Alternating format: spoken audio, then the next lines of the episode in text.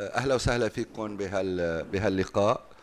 طبعا هذا اللقاء آه، بتنظمه مجلة الدراسات الفلسطينيه ومؤسسة الدراسات الفلسطينيه آه، انطلاقا من آه، الحوار يلي نعمل مع الأخ معين طاهر يلي هو كان قائد الكتيب كتيبة الجرماق.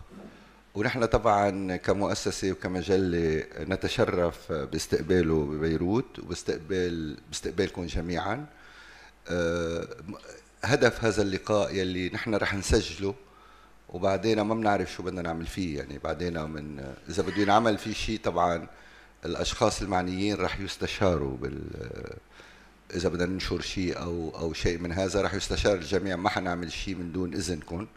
بس هدف اللقاء هو نتحاور نتبادل الأفكار ونورجي التجربة من وجوهها المختلفة. آه، فاهلا وسهلا فيكم وبركي ميشيل ب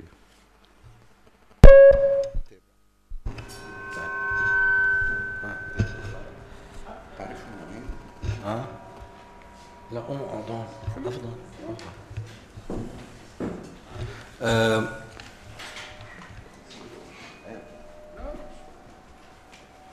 معين آه، بالورقه تبعه يلي هي حتكون الورقة الرئيسية للنقاش آه، بيحكي خلال آه، حوالي ال 15 دقيقة بيعقب عليه أستاذ سامي عبود عشر دقائق والدكتور شفيق الغبرة عشر دقائق الورقة تبع معين طبعا بتستند ل شغل هو صار له تقريبا شي عشر سنوات بيعمله على تجربة الكتيبة الطلابية بإطار حركة فتح والثورة العربية.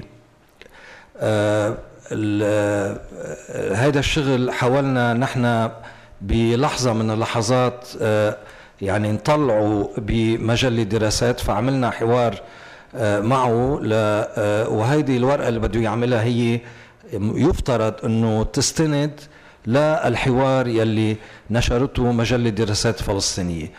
بعد التعقيبين بنوقف وبنعمل بريك وبنرجع مرة أخرى حتى نفتح باب النقاش للمداخلات المختلفة.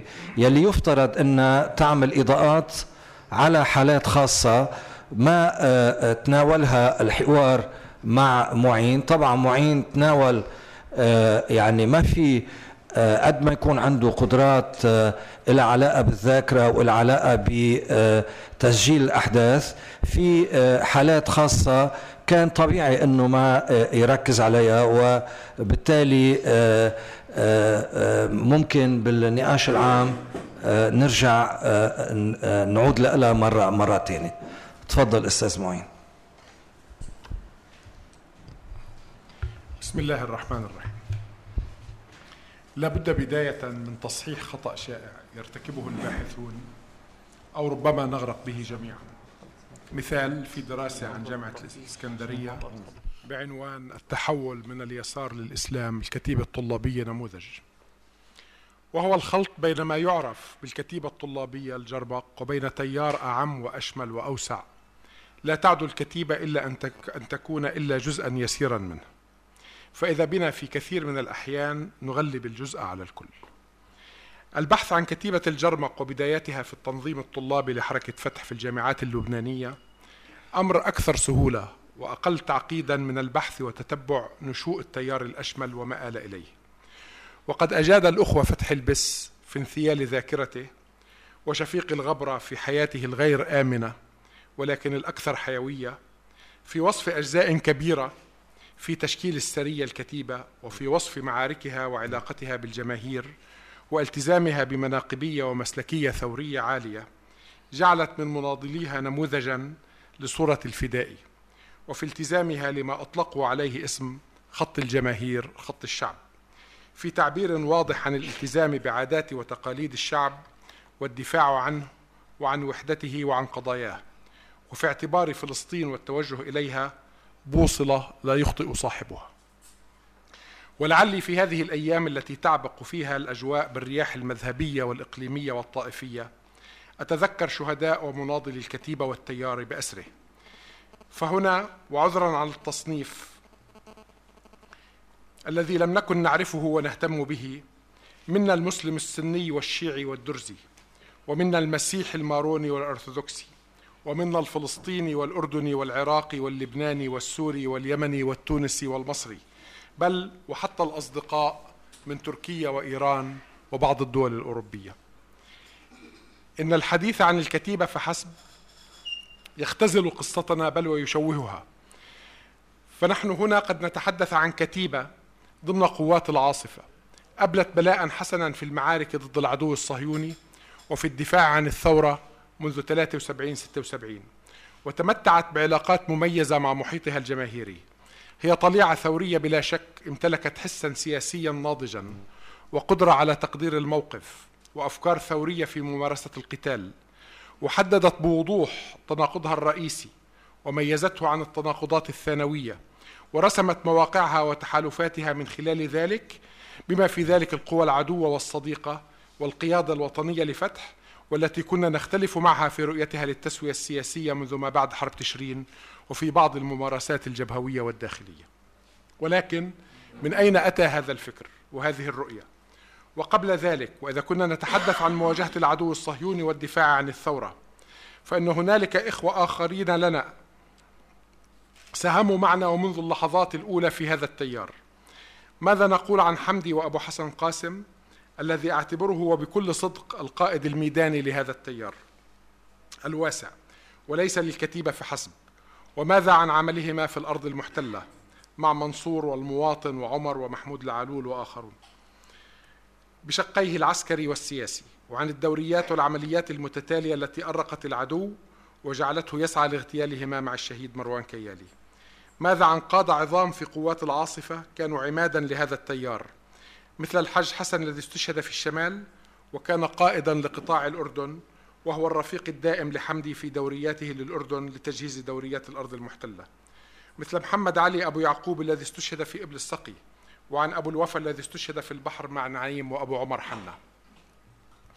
هؤلاء لم يعرف أحد أنهم كانوا فيما يعرف بهذا التيار ولكن جهودهم ونضالهم وأفكارهم ومساهماتهم في بناء هذا التيار كانت من الأهمية بمكان في بدايته وانطلاقه وتطوره.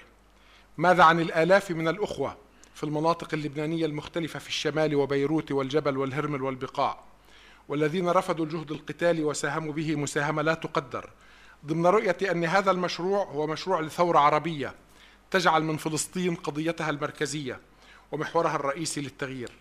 وهذا ينطبق أيضا على عشرات المناضلين والمفكرين العرب إن نظرة بسيطة على قوائم الشهداء الأبطال تظهر هذا التنوع وهذا الحجم وهذه المشاركة. إذا دعونا قليلا نغير العدوان فلا نتحدث عن الجزء الصغير والمتواضع والذي ربما اكتسب رمزيته من وجوده في المواقع الأمامية. ولكن دعونا نتحدث عن الكل عن التيار أو عن الخط كما يحلو لبعض الإخوة أن يسميه وكيف نشأ وتطور وإلى أين انتهى. وهي مهمة أعقد وأصعب وتحتاج إلى تعاون منا جميعا ولكنها تضع الأمور في الإطار الصحيح وتنظر إليه من منظار سليم. إذا كيف نشأ التيار وما هي أهم ملامحه وبإيجاز نظرا للوقت المتاح؟ بعد أحداث أيلول 1970 بدأت في صفوف في بعض رموز اليسار الفلسطيني في فتح واليسار العربي الذي كانت قد هزته هزيمة حزيران ونهوض المقاومة الفلسطينية نقاشات عديدة لم تؤدي إلى نتيجة تذكر ولكنها ساهمت في التقاء عدد منهم أبو فادي وناجي علوش وأبو داود وأبو حسن قاسم وسعد جردات وأبو خالد جورج والحج حسن. هؤلاء بلوروا نظرية ثورية متماسكة عن العمل الثوري واليساري. تختلف جوهريا عن اليسار الفتحاوي الذي راح يتجه في أغلبيته نحو الخط السوفيتي. وهو ما دفع الاتجاه السوفيتي في داخل الحركة إلى اتهام هذا الخط بأنه خط ماوي علما بأنه كان يستلهم التجربة الصينية والفيتنامية في حرب الشعب ولكنه يركز على الاستقلالية وعدم الاستقطاب في ظروف الحرب الباردة. هذا أيضا دفع مجموعات ماركسية لينينية تتبنى أفكار ماو تسي تونغ وأفراد كانوا في مختلف التنظيمات اليسارية إلى الالتحاق بهذا الخط إما ككتل أو كأفراد مما أوجد بعدا فكريا أيديولوجيا إضافيا مثل الأخ أبو محمود هلال رسلان ومجموعات من الجبل والشمال. والذي كان يسعى لتكوين الحزب الشيوعي العربي وإخوة آخرين في مناطق لبنانية مختلفة وأخوة عرب مثل الأخ عادل عبد المهدي في العراق. انعكس هذا الاتجاه أولا على الحركة الطلابية في فلسطين ولبنان وساهمت أحداث مثل معركة كفر شوبة وأحداث أيار 1973 وحرب تشرين ومعسكر مصياف التدريبي. في عملية فرز كبيرة تمثلت بالجبهة الوطنية الطلابية وفي بداية تشكيل السرية الطلابية في أحداث أيار 1973 بقيادة الشهيد أبو حسن قاسم الذي أصبح قائدا لمحور الكولا الجامعة العربية. في أعقاب حرب تشرين خرج من هذا التيار ناجي علوش وأبو داود وانضم إلى مجموعة صبر البنا قبل أن يغادراها لاحقا. وكانت نقاط الخلاف الرئيسية مع هذه المجموعة تتمثل في موضوعات التضامن العربي والقيادة الفلسطينية التي رأت مجموعتنا أنها قيادة وطنية وليست قيادة خائنة ولا منحرفة وأنه يوجد سقف للتعامل والتقاطع معها ونقاط نختلف معها فيها وذلك على الرغم من المؤشرات في التوجه نحو التسوية التي حملتها برنامج النقاط العشرة. ولعل نظرة إلى التاريخ تثبت أن هذه القيادة كانت في موقع قتال العدو حتى مدريد وأوسلو 1993 كان هنالك عشر أي أنه كان هناك عشرون عاما من إمكانية التقاطع معها ولعل ميزة فتح الأساسية أنها كانت توفر مساحة للعمل حتى للأشخاص الذين لا تتفق معهم مئة بالمئة وذلك ما دامت الجهود منصبة في اتجاه العدو الصهيوني. ثمة نقطة أخرى من نقاط الخلاف في تلك المرحلة إذ وقفنا في حينه ضد شعار عزل الكتائب الشائع الصيت والذي رأينا فيه مقدمة للتقسيم وتكريس للكتائب في قيادة المجتمع المسيحي. كما كان لنا موقف واضح من ضرورة إنشاء جبهة وطنية عريضة تضم إضافة إلى الحركة الوطنية اللبنانية الإمام موسى الصدر والمفتي وقوة تقليدية في نظر المعسكر اليساري مثل كرامي وسلام وآخرون. في الحرب الأهلية اللبنانية ساهم التيار بأسره في الدفاع عن الثورة سواء كان كل في مناطق تواجده والتي اشتملت مختلف المناطق في لبنان من البرجاوي ورأس النبع وخندق الغميق إلى الجبل وعارية إلى الشمال والجنوب واستشهد فيها نخبة من المناضلين من كل المناطق. ومنهم عدد من المؤسسين أمثال الحج حسن وأبو خالد جورج وسعد جردات وأبو الراتب. وكذلك عشرات الشهداء الذين يضيق المجال عن ذكرهم كما امتد هذا النشاط القتالي إلى مرتفعات عنطورة وصنين وإلى بحمدون في مواجهة القوات السورية. ما يعنيني هنا هو أن توجه هذا التيار كان ينصب على ضرورة وقف إطلاق النار وإنهاء الحرب الأهلية وتصحيح اتجاه البنادق الفلسطينية والسورية نحو العدو الصهيوني بما يكفل حماية الثورة وقيامها بدورها في الجنوب اللبناني وباتجاه فلسطين. غني عن القول أن هذا الموقف قد واجه معارضة عنيفة من قبل بعض أطراف الحركة الوطنية وبعض القيادات النافذة في فتح مثل أبو صالح وأبو خالد العملة بل لعلي أزعم أن القيادة قد سلبت فعليا من أيدي أبو عمار وأبو جهاد وأفشلت محاولاتهما لوقف القتال حتى انهارت جبهة عنطورة صنين أمام أول رجمة صواريخ سورية. وكنا قد انسحبنا منها قبل ذلك بأسابيع محدودة وتوجهنا إلى محور بحمدون عيلي بيصور بانتهاء معركة بحمدون كان قرارنا واضحا وقلنا قد أعددنا لهذا الأمر مسبقا بالتوجه إلى الجنوب حيث توجهنا إلى بنت جبيل المهددة بالاحتلال من قبل قوات سعد حداد. وتمكنا من الدفاع عنها ومن تحرير مارون الراس وخوض حرب الليطاني 1968 ومن إقامة علاقات وثيقة ومميزة مع الجماهير وكانت تلك المرحلة التي تحولت فيها السرية إلى كتيبة نظامية. وأحيلكم هنا إلى كتاب الأخ شفيق الغبرة حياة غير آمنة التي يصف فيها تلك المرحلة بكل تفاصيلها. أشير في هذه المرحلة إلى تشكيل سرية بنت جبيل بقيادة رمضان وأبو داود وبدعم مباشر من الإخوة في الشمال وبيروت والجبل والبقاع والهرمل. وهي كانت بمثابة تأسيس لنواة عمل عسكري عربي لبناني وقد تم تطوير ذلك فيما بعد بتأسيس سرية كفر شوبة لاحقا بالقطاع الشرقي. في هذه المرحلة أيضا تمكن الأخوة حمدي وأبو حسن بالتعاون مع كوادر تم تدريبها وفرزها من إدخال عدة دوريات باتجاه الأرض المحتلة وعبر الأردن. وأصبح شعار الكادر الأساسي في الكتيبة هو التوجه في دورية مقاتلة لإقامة قواعد ارتكاز في الداخل وكان ممن توجه عبر دوريات إلى الأردن الشهيد علي أبو طوق وآخرون. وتمكنت هذه الدوريات من تنفيذ عملية الدبوية في الخليل عدنان وعزيز وتيسير والشوبكي وبدعم من مجموعات الداخل ومن الاشتباك في منطقة التياسير طوباس حيث أسر أبو العز ومروان زملوم وتم تحريرهم فيما بعد. أي أن العمل باتجاه عمق الأرض المحتلة ظل هاجسا دائما للتيار ككل.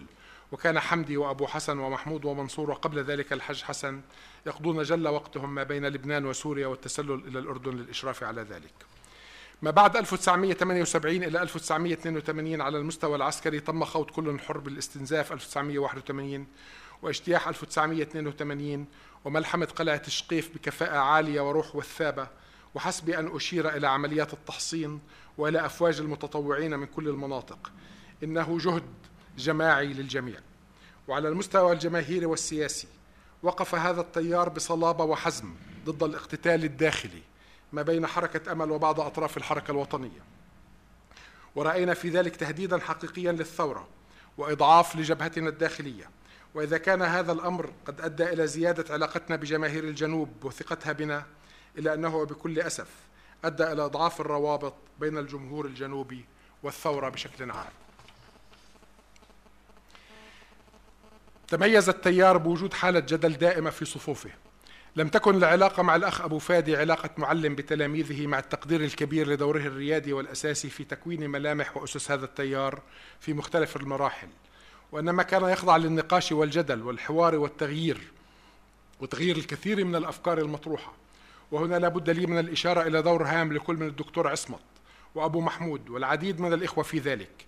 كما أود أن أشير إلى أن أشير إلى حقيقة قد تكون غير معروفة وهي الدور النظري المميز للشهيد أبو حسن قاسم الذي كان يعرف بصرامته وبدوره الميداني. كان للفكر والأيديولوجيا وتقييم التجارب والنقد الذاتي وتقدير الموقف السياسي أهمية كبرى في عمل ومسيرة التيار وترك تراثا كبيرا في هذا الاتجاه حتى على الصعيد الفني حيث مثلت أغاني وأناشيد حاتم ملاعب هذا التوجه الفكري والسياسي. وفي مثل هذه الأجواء جاء انتصار الثورة الإسلامية في إيران والإطاحة بنظام الشاه وأكدت أن ثمة إمكانية كبيرة لأن يكون الإسلام ثوريا ويحشد طاقات وجهود الأمة. أثار ذلك حالة كبيرة من الجدل في صفوف التيار من ناحية عملية كنا جميعا على المستوى المسلكي قريبون من الناس وعاداتهم وتقاليدهم الشرقية الإسلامية. لم يكن هنالك تغيير على هذا المستوى.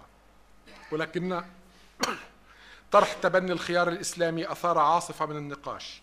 البعض اتجه إلى هذا الاتجاه منذ البداية. مثل الأخ أبو فادي والدكتور عصمت. آخرون جادلوا كثيرا ثم عملوا بكل قوتهم في هذا الاتجاه. البعض أخذته فترة أطول وهنالك آخرون لم يوافقوا وربما حتى الآن على مثل هذا التوجه. ولكن ولكن بقيت تجمعهم جميعا روح واحدة وهدف واحد فلسطين تظللهم أرواح الشهداء. بعد اجتياح 1982 اختار بعض الإخوة في لبنان التوجه نحو العمل الإسلامي المباشر.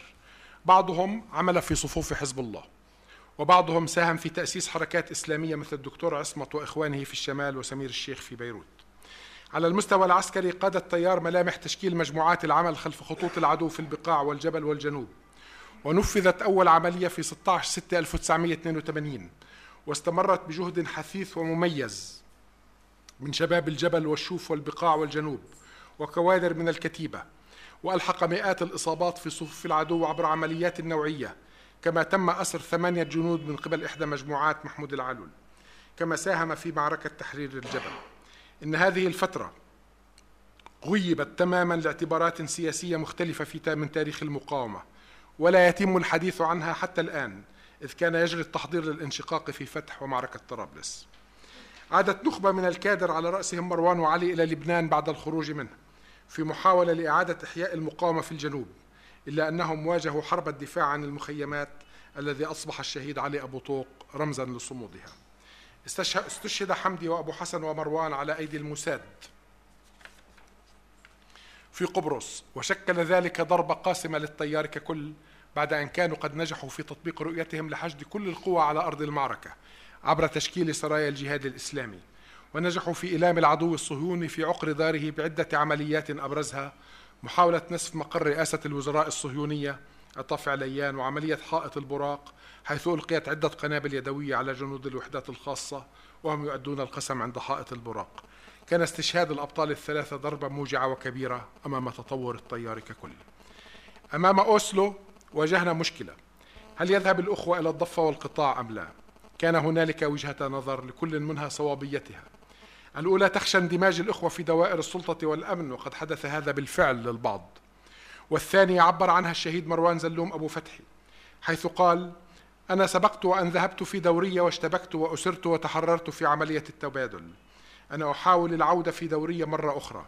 قد تشتبك على الحدود وقد تصل إلى العمق. أمامي الآن فرصة للعودة إلى الخليل وبندقيتي جاهزة هناك وبالفعل أسس مروان زلوم في الخليل وجهاد العمارين في غزة وميسر أبو حمدية وآخرين في مناطق أخرى كتائب شهداء الأقصى في الانتفاضة الثانية والآن تبقى ثمة أسئلة مشروعة في الأذهان واحد إن مشروع التيار كان مشروع ثورة عربية أين وصل هذا المشروع؟ لماذا لم يستمر؟ لماذا لم ينجح في تشكيل حالة مستقلة أو في تطوير ذاته؟ ثمة اجتهادات كثيرة منها أننا كنا نؤدي دور الحصوة التي تسند الخابية. وأننا كنا ننظر لأنفسنا بأننا الصاعق الذي سيغير الوضع المحيط بنا. كنا نعتقد أننا الشرارة التي ستشعل السهل وليس النار ذاتها. ثمة اجتهادات أخرى تقول بأنه لم يكن لدينا بالأساس مشروع تشكيل حالة مستقلة في الواقع في الوضع الفلسطيني. بل ووقفنا ضد الانشقاق فيه وضد أي حالات انشقاقية. ولكن لماذا لم ينجح المشروع العربي في لبنان؟ قد ثمة ظروف وقوى إقليمية قد تكون قد حالت دون بلورة مثل هذا الاتجاه. وفي العالم العربي جرت محاولات خجولة لم تكتمل. سرايا الجهاد أضعفها استشهاد الأبطال الثلاثة. ولكن في الأساس لم يكن لدينا في ظل ظهور حماس والجهاد مشروع إسلامي مستقل. هل ثمة خلل ذاتي في ذلك أما أن الموضوع كان أقوى؟ هذه خلاصة تجربة ما طفي منه على السطح سمي باسم الكتيبة. أما الأعمق فهو تجربة الأرض المحتلة وتجربة الإخوة في لبنان وتجربة العمل العربي والإسلامي. ويحتاج إلى وقفة كبيرة ومراجعة تحتمل وجهات نظر مختلفة. تحتاج إلى جهد جماعي وإلى الغوص لمعرفة مكوناته. والسلام عليكم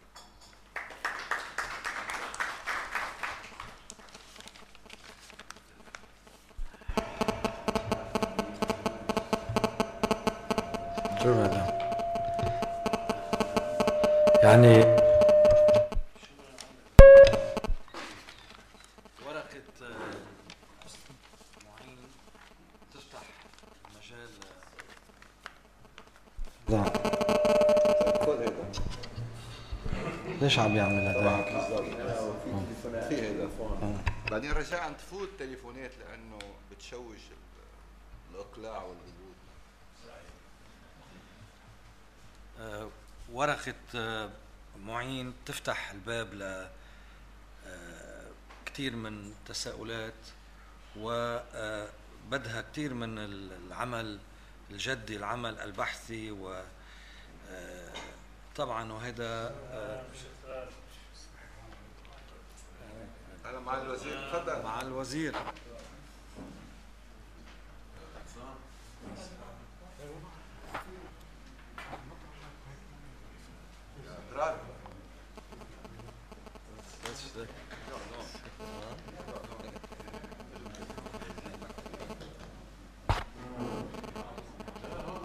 إيه محلها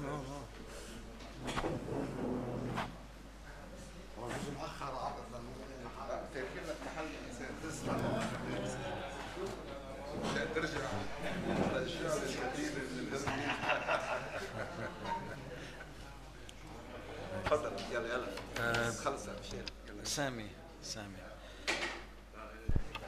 شكرا على بعد ما حكى معين كل هال قال هو غدر الشعراء من متردمي مثل. اقترح صديق أن أقارب هذه التجربة على قاعدة شعار التلاحم اللبناني الفلسطيني. وهو شعار لاكته ألسن المثقفين وأشباههم لما يفوق عن خمسة عشر سنة وأخفى بريقه مجموعة من المجازر تلت تلك السنوات في صبرة وشتيلة وفي حروب المخيمات وغيرها لست من دعاة المبالغة في وصف تجربتنا أتساءل أنا بدي أسأل بس يعني على قاعدة هل قريتوا بال هل كنا جزءا من فتح؟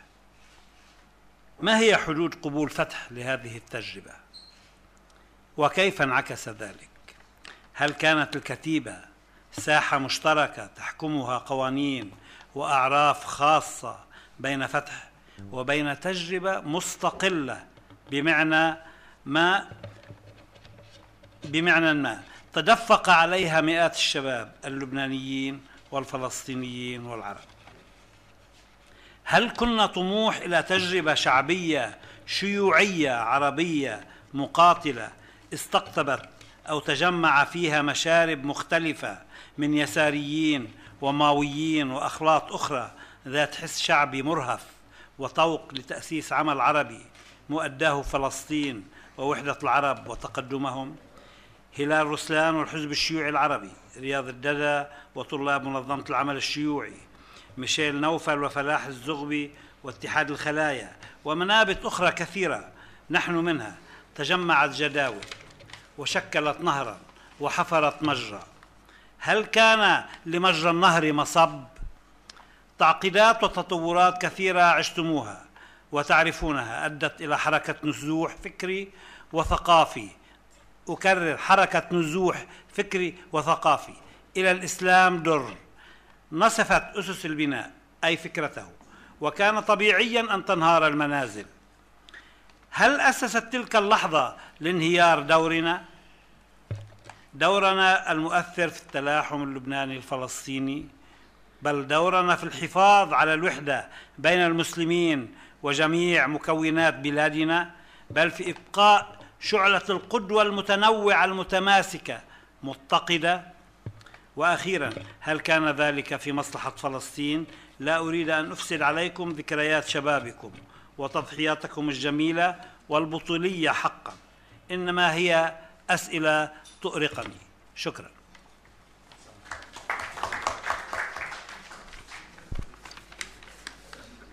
دكتور شفيق الغبرة. يعني آه، اولا بشكرك معين على الملاحظات وبشكرك آه، سامي.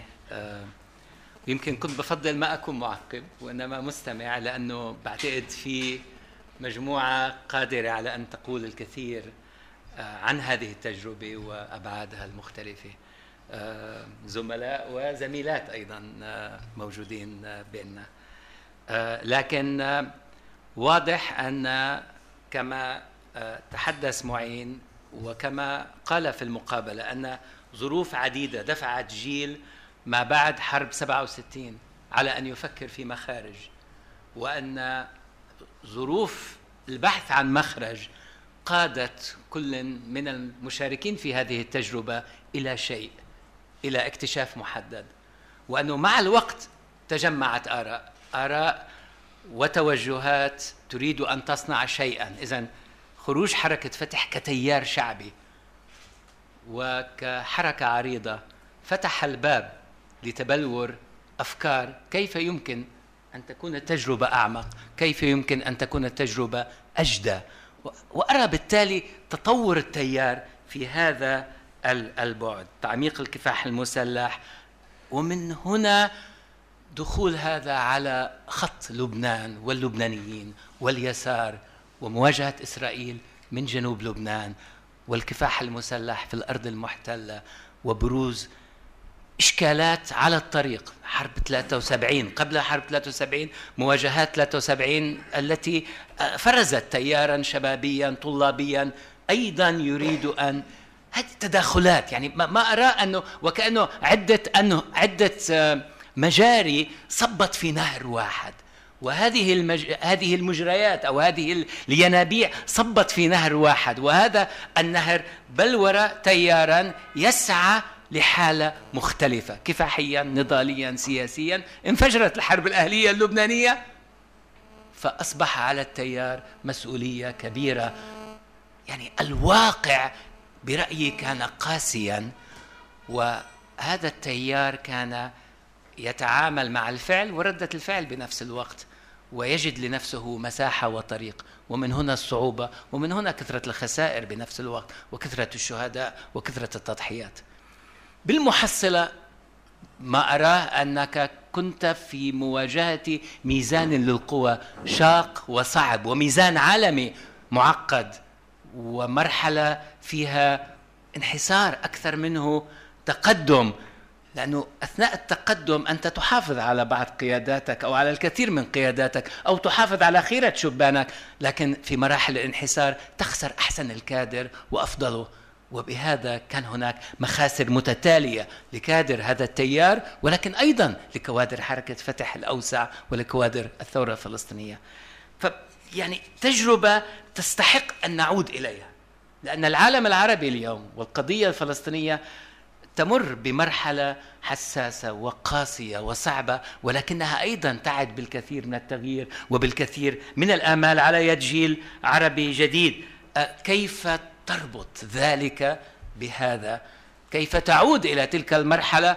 وأتشارك مع الأسئلة التي طرحتها سامي. كيف تعود إلى تلك المرحلة وتتدارسها بشكل أعمق وتنظر إلى أبعادها أنا أقرأ مقابلة معين استوقفتني تجربة الجبل بعد عام 82 وما وقع وكيف حصل والانشقاق والانسحاب و... يعني أيضا أرى زخم تجارب عميقة ظروف صعبة ومحاولات في ظل هذه الأمواج العاتية آه، في كل ما ما حصل. إذا ماذا بقى من التجربة بقى الكثير لأن التاريخ لا يتوقف لا نهاية للتاريخ لكن كيف يتم البناء على ذلك كيف يتم فهمه فهما جيدا وكيف يبنى عليه ما يساعد على ما نحن به اليوم هل نعود لتلك المرحلة؟ هل نعود لشيء شبيه؟ هل نحن على أبواب مرحلة جديدة؟ ماذا يعني هذا أيضا للأجيال الجديدة؟ استوقفني يعني كثرة طبعا كثرة الشهداء يعني يتحدث معين عن معركة خمسين شهيد هنا أربعين شهيد هنا لابد من عمل جاد يجمع أسماء وبعض تجارب كل الشهداء ولو بفقرة أو فقرتين عن كل شهيد لأن بعض هذه الأمور بعض هذه التجارب بعض هذه القصص أصبحت وكأنها بعيدة وكأنها عن عالم آخر وكأنها عن قرن آخر. كأنها عن مكان آخر. لا تمت لنا بصلة اليوم. كيف يعود هذا الترابط؟ لما لهذه التجارب من معنى ولما آه، ولكل ما قدمه هؤلاء الشهداء. آه، الإسلام السياسي كان جزءا من تلك المرحلة. جاء بالجديد وجاء بقضاياه وجاء بالتفتيت الذي جاء معه. إيجابيات وسلبيات. وهذا أدخلنا في مرحلة تاريخية طويلة. لا أستطيع أن أحمل التيار. هذه المسؤولية الثورة الإسلامية في إيران وقعت واختلفت الناس على على أمورها بين الإيجاب والسلب وجاءت إفرازاتها. الإسلام الشيعي الإسلام السني الجهاد الإسلامي تيارات وبعضها ذهب باتجاه النضال والقتال وبعضها أمعن في التفرقة والتفتيت. أين نحن من كل هذا اليوم؟ لازال سؤالا مفتوحا. ولكن علينا أن نرى أن نعم للإسلام دور ولكن للجميع دور لكل الأفكار لكل القيم. كيف يتفاعل هذا لأوطان مدنية ولمجتمعات أكثر قدرة على أن تحمي نفسها من التفتت وأكثر قدرة على أن تحمي قضاياها وتحمي تضحيات شهدائها؟ أشكركم. نعمل تغيير بجدول الأعمال. نترك المجال للأخ تراد حمادي شكرا. بسم الله الرحمن الرحيم. السلام عليكم ورحمة الله وبركاته. أنا بس بدي أريد أن يعني أن أبدي ملاحظات سريعة و آه، تتعلق بكيفية التاريخ أو التأريخ لهذه التجربة. وما قرأته حتى الآن من تجربة الأستاذ آه، أستاذ شفيق ومن بقالة آه، معين حوار مع معين.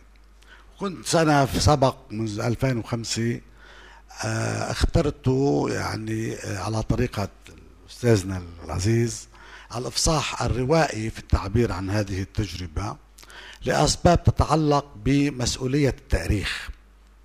والإفصاح الروائي يعطي يعني فرصة أو يعطي آه، مساحة للتعبير عن التجربة الذاتية دون أن تكون مسؤولا كثيرا عن يعني سياق أو صحة السياق مش صحة سياق الأحداث أن تكون مسؤولا بالمعنى التاريخي عن الأشياء يعني يلعب الخيال أو أو يعني دراسة الشخصيات تطورها دور في هذا الإفصاح لأن الموضوع دقيق. أنا لذلك أنا عندي وجهة نظر نقدية حول طريقة تأريخ لهذه التجربة باعتبار الامرين الأمر الأول أن تجربة الكتيبة هي جزء من تجربة عام ولكنها هي التجربة بالمعنى العسكري المحض هي التجربة الظاهرة. أو البينة أو الأهم إذا شئنا. إذا شئنا أن نقول أنها الأهم باعتبار أنه دائما العمل العسكري عمل يستلزم جهودا أكبر. الأمر الآخر لأنه هذه التجربة كانت جزءا من فتح بصرف النظر عن الأصول التي نبتت منها عن الينابيع أو لأن عندما تأتي المجاري أو الأنهر الصغيرة وتشكل نهر كبير تصبح جزء من النهر الكبير. يقعد يفتش الإنسان الآن حزب الله ليس مجموعة جذور حركة أمل وحزب دعوة وفتح لا هو حركة عامة موجودة الآن. تصبح جزءا لأن هي هذه الحركة نبتت في فتح بصرف النظر من أين أتت ومن أين جاءت من أي أصول يعني جاء أصحابها. الأمر الآخر مثلا في تجربة الأستاذ غبرة تجربة ذاتية جيدة. أنا شعرت بسرور لأنه ما بعرفه إني قراتها يعني لذيذ قراءتها بس مثل أي فلسطيني مناضل من عائلة محترمة متعلم مثقف ذهب ليقاتل طبيعة الحال في القتال يهجم ويدافع ويناور ويطلق النار ويتحدث مع الآخرين ويعني يجمع الذخائر ويرسم الخطط. يعني ممكن أي مقاتل في أي كتيبة في أي وحدة عسكرية لو قيد له أن يكتب تاريخه الشخصي داخل هذه الكتيبة لكتب ما كتبه شفيق غبرة. وهذا لا يعني أن ما كتبه ليس في غاية الأهمية ولكن يبقى في نطاق التجربة. هذه تتعدد بتعدد الأفراد بتعدد الأشخاص. كل منا يكتب تجربته بالطريقة التي يراها مناسبة ويختار أسلوب الإفصاح عن هذه التجربة سواء مذكرات أو مقالة أو رواية أو بده بشوف الطريقة التي يفصح فيها عن تجربته الأساسية. ولكن لفتني أنه تاريخ البأسات التاريخ أنه بينكتب بس على السلطات يعني السلطة تكتب التاريخ. المسؤولين هن اللي بيكتبوا التاريخ المثقفين هن اللي بيكتبوا التاريخ. بس تاريخ الناس وين؟ يعني عندما نتحدث عن تجربة كتجربة الكتيبة شفت أنا أنه في أنقاص من حقوق أناس كثيرين كانوا يعني جزء أساسي من هذه التجربة. مش أناس يعني بمعنى مثل حضرتي لا. ناس عاديين مقاتلين ذهبوا شباب ليقاتلوا هنا وهناك وهنالك. فيما بتلاحظ أن هذه الحركة أو هذا التأريخ هو على النطاق الجغرافي بيروتي يعني بيهتم كتير بالحلقة الضيقة اللي كانت عايشة ببيروت اللي هي بتتراوح بين الفاكهانة حيث يسكن المسؤولون وبين الأحياء في بيروت الغربية حيث يسكن الأصدقاء القريبين من بعضهم أو الزملاء اللي بيعيشوا مع بعضهم أو في الجامعات حيث يعني يتعلم الطلاب الموسورون يعني اللي عندهم مصاري. مش الطلاب اللي بيجوا كل ست أشهر أو شهر على الجامعة بيسجلوا بالمراسلة. بيجوا من البقاع أو من عكار أو من الجنوب ليفوتوا على الجامعة إنه هيدي الحركة فلسطينية لبنانية أصحاب موجودين بالبسطة وطريق جديد مش طريق جديد طريق جديد الفكاني موجودين يعني بيروت الغربية موجودين في علاقات هن عائلية وشبه محلية وعلاقات الأحياء واللي ممكن عبر عنها كثير في أدب الرائع. الحبيب الأستاذ الياس وأستاذنا. في كثير من الروايات لها علاقة بال بالحي البيروتي لها علاقة بالنطاق البيروت فيما أنا مثلا ما كنت حالي بهالموضوع مثلا كواحد جاي من هرمل على الجامعة. أو إنه كنت مع صديقي سامي كنت شوفه أجي تعبان عند وليد قبل بتجربة سابقة فأضطر نام أول السهرة وإنه أسهر بعد بعد بعد الليل يعني. يعني في إجي تعبان فنام من الساعة 10 بعدين أسهر من 10 للوحده فتروح عني السهرة الأولانية يعني. هلأ برجع للتاريخ لحتى أحكي. هذا التاريخ كتب تاريخ هاي الجماعات. هاي المجموعات اللي اعتبرت إنه هي الحلقة الضيقة جدا. اللي إما بتدور حول المسؤولين أنا كنت مسؤول بفتح مسؤول يعني معنى تنظيم يعني موجود تنظيم فتح. يعني عضو في حركة فتح وعضو في منطقة وعضو بقيادة المنطقة وعضو عندي تسلسل تنظيمي. كنت بعرف إنه فلان بوابة أبو عمار وفلان بوابة أبو جهاد كنت أعرف أبو عمار. إنه بين الأشخاص اللي إحنا أصحابنا إنه هذا الشخص هو اللي بيفتح على أبو جهاد وهذا الشخص اللي بيفتح أبو عمار وهذا الشخص اللي بيجيب سلاح وهذا الشخص اللي بيجيب إمكانيات. وكانوا معروفين كأشخاص بالنسبة لنا وبعدين تعرفت عليهم وعرفت إنه جماعات كثير كويسين مع إنه إحنا ما كان له هو يمكن بالنسبة لي كان مفكر إنه أنا مرة أبو صالح شافني بالمؤتمر قام قدم بسلم علي وكذا كنا نحن وين على خلاف. قال لي أنا مصورك كنت أنا بعدني شاب صغير يعني هيك غير هلأ شكلي أحلى يعني هيك مبين شاب صغير. قال لي كنت فكرك إنك لابس كفية وعقال لأنه من العشائر هيك. بذكر الأستاذ ميشيل أخي إنه باريس قال لي أنا بكتب لك تجربتك بالسجن فكر إنه أنا حتى ما بعرف أكتب يعني عرفت كيف؟ بعد يومين آه كنت جيت مسؤول عن الجريده اللي هو بيشتغل فيها قلت له الطلب قائم يعني فيك تستمر؟ أنا ما عندي مشكلة تكتب تجربتي عرفت يعني ما كنا نعرف بعض مزبوط بينما مثلا بيعرفني وليد بيعرفني جبال سباحه لأنه التجربه السابقه كنا نجي نعرف بعضنا نحكي أهل البقاع ما كان في هال هال هالاشتغال اللي فيه. وحتى في نفور مرات إنه بتعرف ما بدي أحكي قصص إنه هذا جاي تعبنا والأهم شيء إنه هو إذا عنده عشرة يبعثهم على الكتيبة. يعني قد إيه عنده ناس بيدربهم ما بيدربهم بيمرنهم ما بيمرنهم. بتعرف هلأ القتال اختصاصي والقتال صعب ما كان مثل هلأ. بس أنا بعرف إنه كان مثلا واحد بالتنين الحميدي الله يرحمه مجاهد يبعث عشرات المقاتلين إلى الجبهة. ما نعرف هؤلاء المقاتلين كانوا كانوا عرفت كيف؟ مدربين بيستخدموا سلاح جيد ما بيستخدموا سلاح جيد. أمور إلى علاقه الآن نحن بنعرف بدروع على الجبهة لازم يكون مقضي دورة تدريبية اساسيه إذا التاريخ مش تاريخ للمجموعة الضيقة ولا المسؤولين ولا المثقفين هو تاريخ الناس. تاريخ حركة واسعة أوسع بكثير فيها. بيجي من بتخلص بتجربتي. أنا وقفت على النقطتين. طبعا الأستاذ غبره ما في معرفة بيحنا وياه. وما ما, ما عندي أي مشكلة. بس بينقل قصه مثلا محمود العلول والاسرى طيب بدي أنا أحكي ناحيتين. بتاريخ هو المعين هو. تجربه تجربة بعلبك الهرمل هن عندهم فكرة عنها. هذه التجربة اللي هن مفترق بفكرهم الماضي يكونوا لهم علاقة بالريف وبالفلاحين مش هيك التجربة الماوية مش انه تجربة مدن وأحياء فقط لها علاقة بالأرياف. هل كانوا بيعرفوا نحن تجربتنا؟ هل العشاير بالهرمل راحوا على سوريا لولا كان مشكل فيهم تنظيم؟ بمعنى مش تنظيم يعني تنظيم لينيني. إنه في علاقات ممتازة معهم مشغول معهم مليح. إنه من عمل بيئة حاضنة في ظل حرب أهلية. ما كان في حرب مع العدو الصهيوني كان في حرب أهلية فلسطينية فلسطينية. في تلك الفترة وفي حرب سورية فلسطينية. عندما يذهب عشائر الهرمل إلى إلى دمشق ويقولون للأسد إذا قتلتم الفلسطيني عندنا بتكونوا تعديتوا علينا بتقتلوهم مرات هون. هؤلاء راحوا الناس بدون ما يكون عندهم أي يعني بمعنى لا أخذوا فلوس من الفلسطينية ولا عملوا ولا كان يعني في سوى في علاقات كانت عم تنبنى يوما بيوم لحظة بلحظة شهر بشهر علاقات طويلة.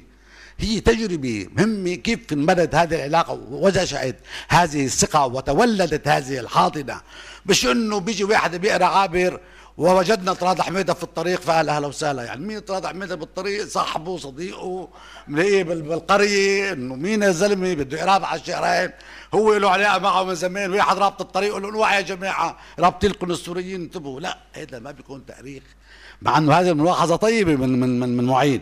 بس طريقة الكتابة التاريخية تعطي لهذه الشخصية بصير انكم نو يعني ما بيعود شخصية حط يا أخي راضي حميدي هو زلمه بيشتغل فتح هو له تنظيم ومدري شو. ولا نجي للعلول مثلا. علول ممتاز وكويس.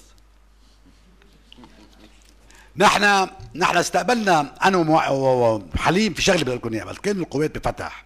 نحن أنا جيت من إيران وكنت بايران وكان الأخ منير. كنا نحن نمثل فتح في ذلك المؤتمر وذلك المؤتمر اللي شكل فيه حزب الله وكتبه أنا بروايتي مشهد البحر. بس كتبه بأسلوب روائي. في تلك الجلسة كان في بالبقاع حركة أمل وكان في بالبقاع نحن سرية الجهاد المقدس أو اللي بدك تسموه تنظيم فتح في في بعلبك من أو بقاع الشمالي اللي هو كنا نحن عاملينه ضمن التنظيم عاملين هذه الحالة. وهيدي وثيقه هلا أنا جبت لكم وثيقه فرجيكم إياها صغيرة بسيطة بقى. هلأ هيدي التجربة بالذات قلنا بإيران شكل حزب الله. أنا اجتمعت ثلاث مرات مع شمخاني وكان بالحرس الثوري أخذ قرار الإمام الخميني ومتى أنه بده على لبنان. وإلى آخره بعد خرم شهر. أول اجتماع ثاني اجتماع وثالث اجتماع فتح الطريق مع سوريا بعد وقف إطلاق النار طلعت هذا بحكي له على طريقة شفيق يعني. في أحكي كل القصة إنه كيف وقف إطلاق النار وكيف جيت وكيف نزلت وكيف عندي قوات بالباع الغربي. إلى آخره. هودي بدي اخلص منهم جينا على بقاع يومتها. هيدا أنا ما كملت الحوار مع الإيرانيين مع اللواء شبخاني اللي هو كان اللي نظم تنظيم حزب الله هون. وبالتالي هالشيء منعني من أن أكون عضو أساسي بقيادة حزب الله الأولى اللي تشكلت بلبنان بعد ما جه الحرس الثوري.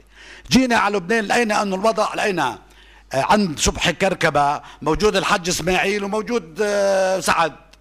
هو حد صبحي كركبة استشهد ابنه بمعركة الجبل واللي ما حدا بجيبها، نحن قدمنا ثمان شهداء بمعركة الجبل بقيادة حمزة الحسيني اللي هو من عائلة ممتازة إذا كان عم ينحكى عن عيال فلسطينيه، شاعر ومثقف. وهو كان صهره ابن عمه لحسن الحسيني وصهره لحسن الحسيني كان خاطب بنته. وحسن الحسيني حاكم لبنان بعد منا 15 سنة وكان ممكن يجي مسؤول وسلطة مثل كل العالم. بالتالي أنا كمان عملت حزب بعدين عملت وزير عند حزب الله ما عملت وزير عند الجماعة. يعني ما بالمعنى. إنه معنى كان في عندك أشخاص يعني هن هن يعني حيثيات في حيث حيث هم في مواقعهم. هاي ما حدا بجيب هاي السيرة. ما حدا بجيب هاي السيرة. هلأ محمود العلول نحن عملنا نحن وحليم. كان في قدري وكان في آه، فؤاد فؤاد الملية كنا نسميه نحن فؤاد الملية. قدري وفؤاد الشوبكي والحاج إسماعيل وكذا كان مغضوب علي وإجوا ثاني. وتشكلت اجى قدري وبماهر كان بالشام بدهم يعملوا قيادة بدهم يعملوا قيادة ضد عمار آه، سيقاتل حتى الاستشهاد في بيروت. بدهم يشكلوا انشقاق وبدأوا حركة في البقاع ضد المقاومين في بيروت.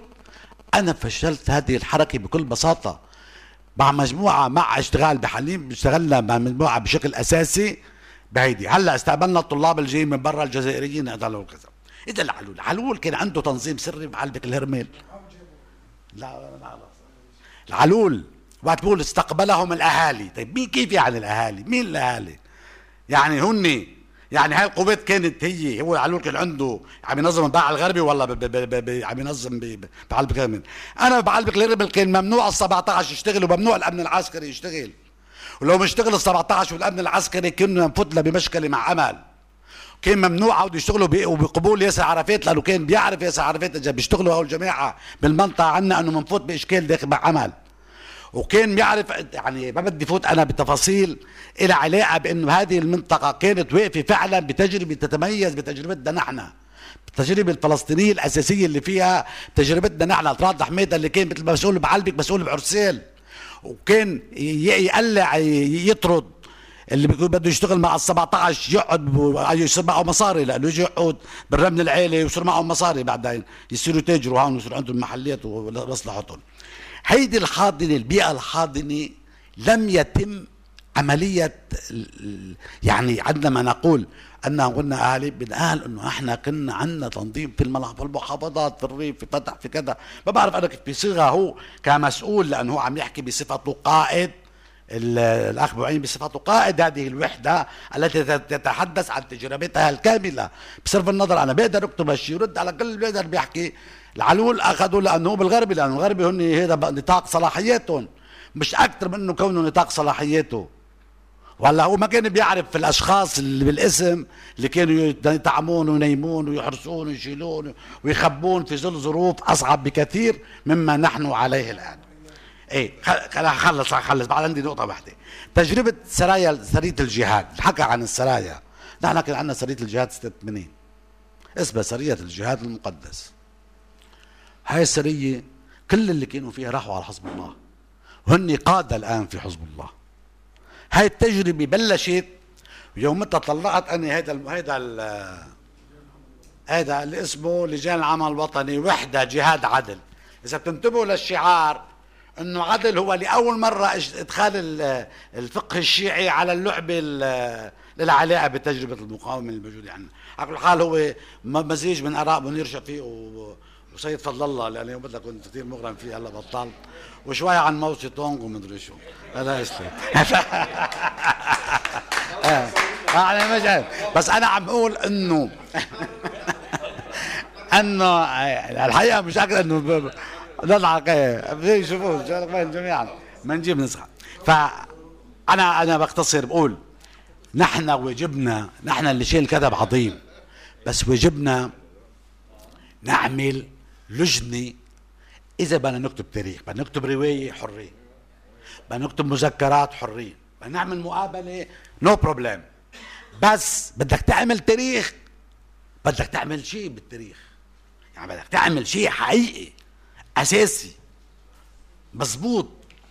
يعني تتقاطع فيه المعلومات وال- والأحداث والوقائع ويكون في تثبيت لهذه الأحداث ولهذه الوقائع. عفوا على إني اخذت من وقتكم أكثر من اللازم وجيت بغير محلي أم، شكرا شكرا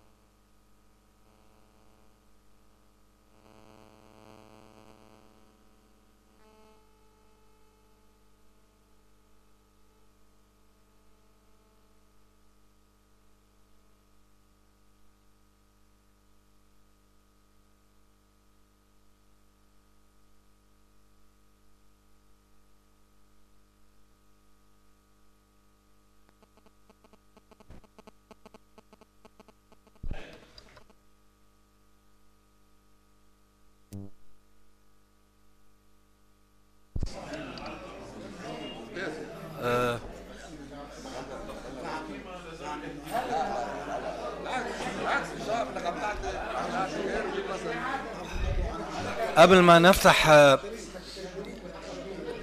قبل ما نفتح باب النقاش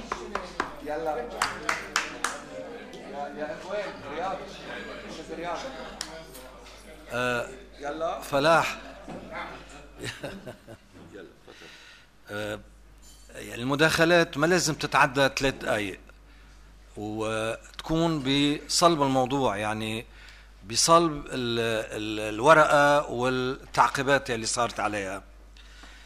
أه بدي كمان أه يعني ارجع أه شدد على نقطة أساسية إنه المحاولات يلي صارت لحديت هلأ لتناول هيدي التجربة العظيمة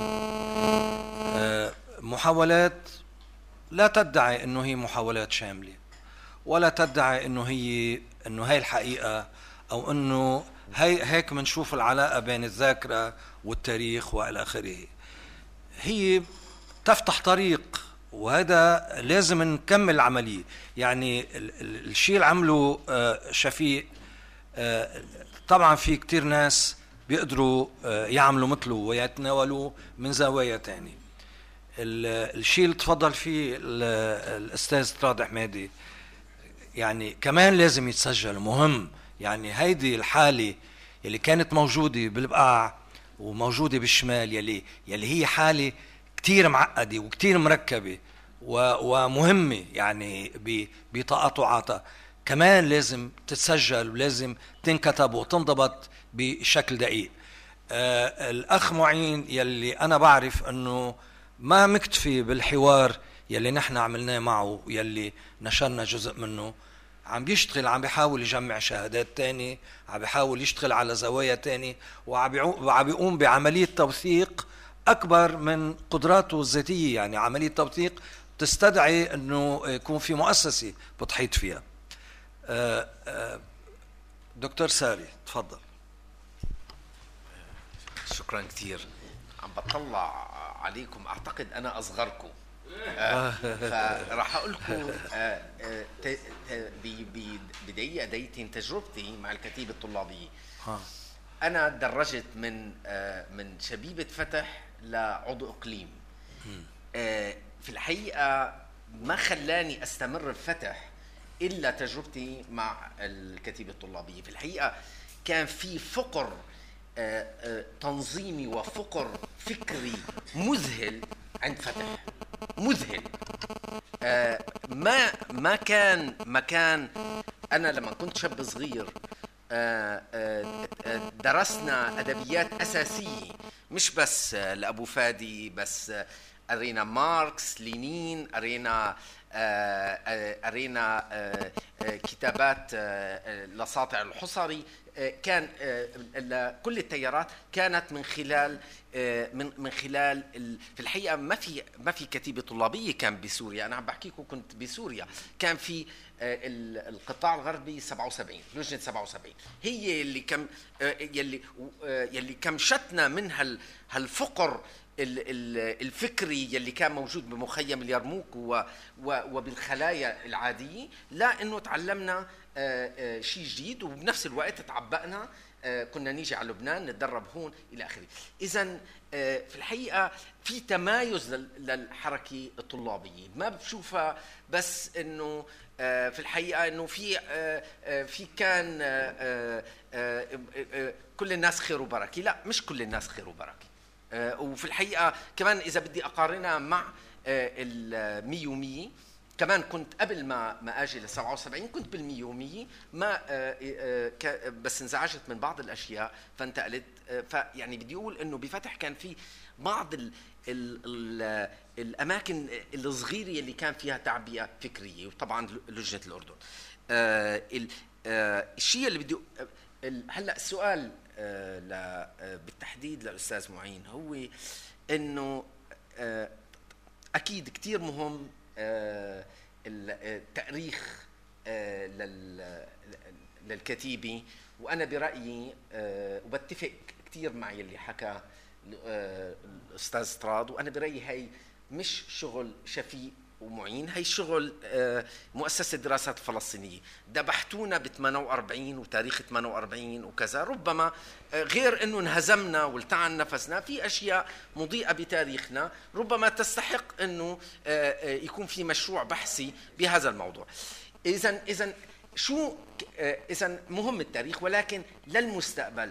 كيف ممكن هالتجربة كتير الرائدة تعمل شيء بوقت في خواء آه، خواء فتح ما زال آه، آه، كالمعتاد وبنفس الوقت في ظروف ايديولوجية وإقليمية صعبة جدا جدا. الآن الثقافة التكفيرية من الإسلاميين سنة وشيعة ويساريين وقوميين. في تكفير ثقافة تكفير مذهلة. في ناس عندهم بيطلعوا من براكسز مثلكم يعني بيطلعوا من هذا وبي وبيشكل ممكن يشكل شيء جديد ف- آه، فكري آه، أكثر آه، شمولي. هون السؤال الكبير. بس. شكرا شكرا دكتور. أستاذ فتحي البس. آه، مساء الخير. آه، اولا يعني تعليقا على سأبدأ من الآخر اللي اللي قالوا آه، بديش أقول معالي لأنه ما بعرفهاش الاخ طراد على أهمية التاريخ أنا بدأت بالكتابة عن تجربة الكتيبة وتأسيسها. وأكمل آه، كيف نكتب عن تجارب لم نعيشها.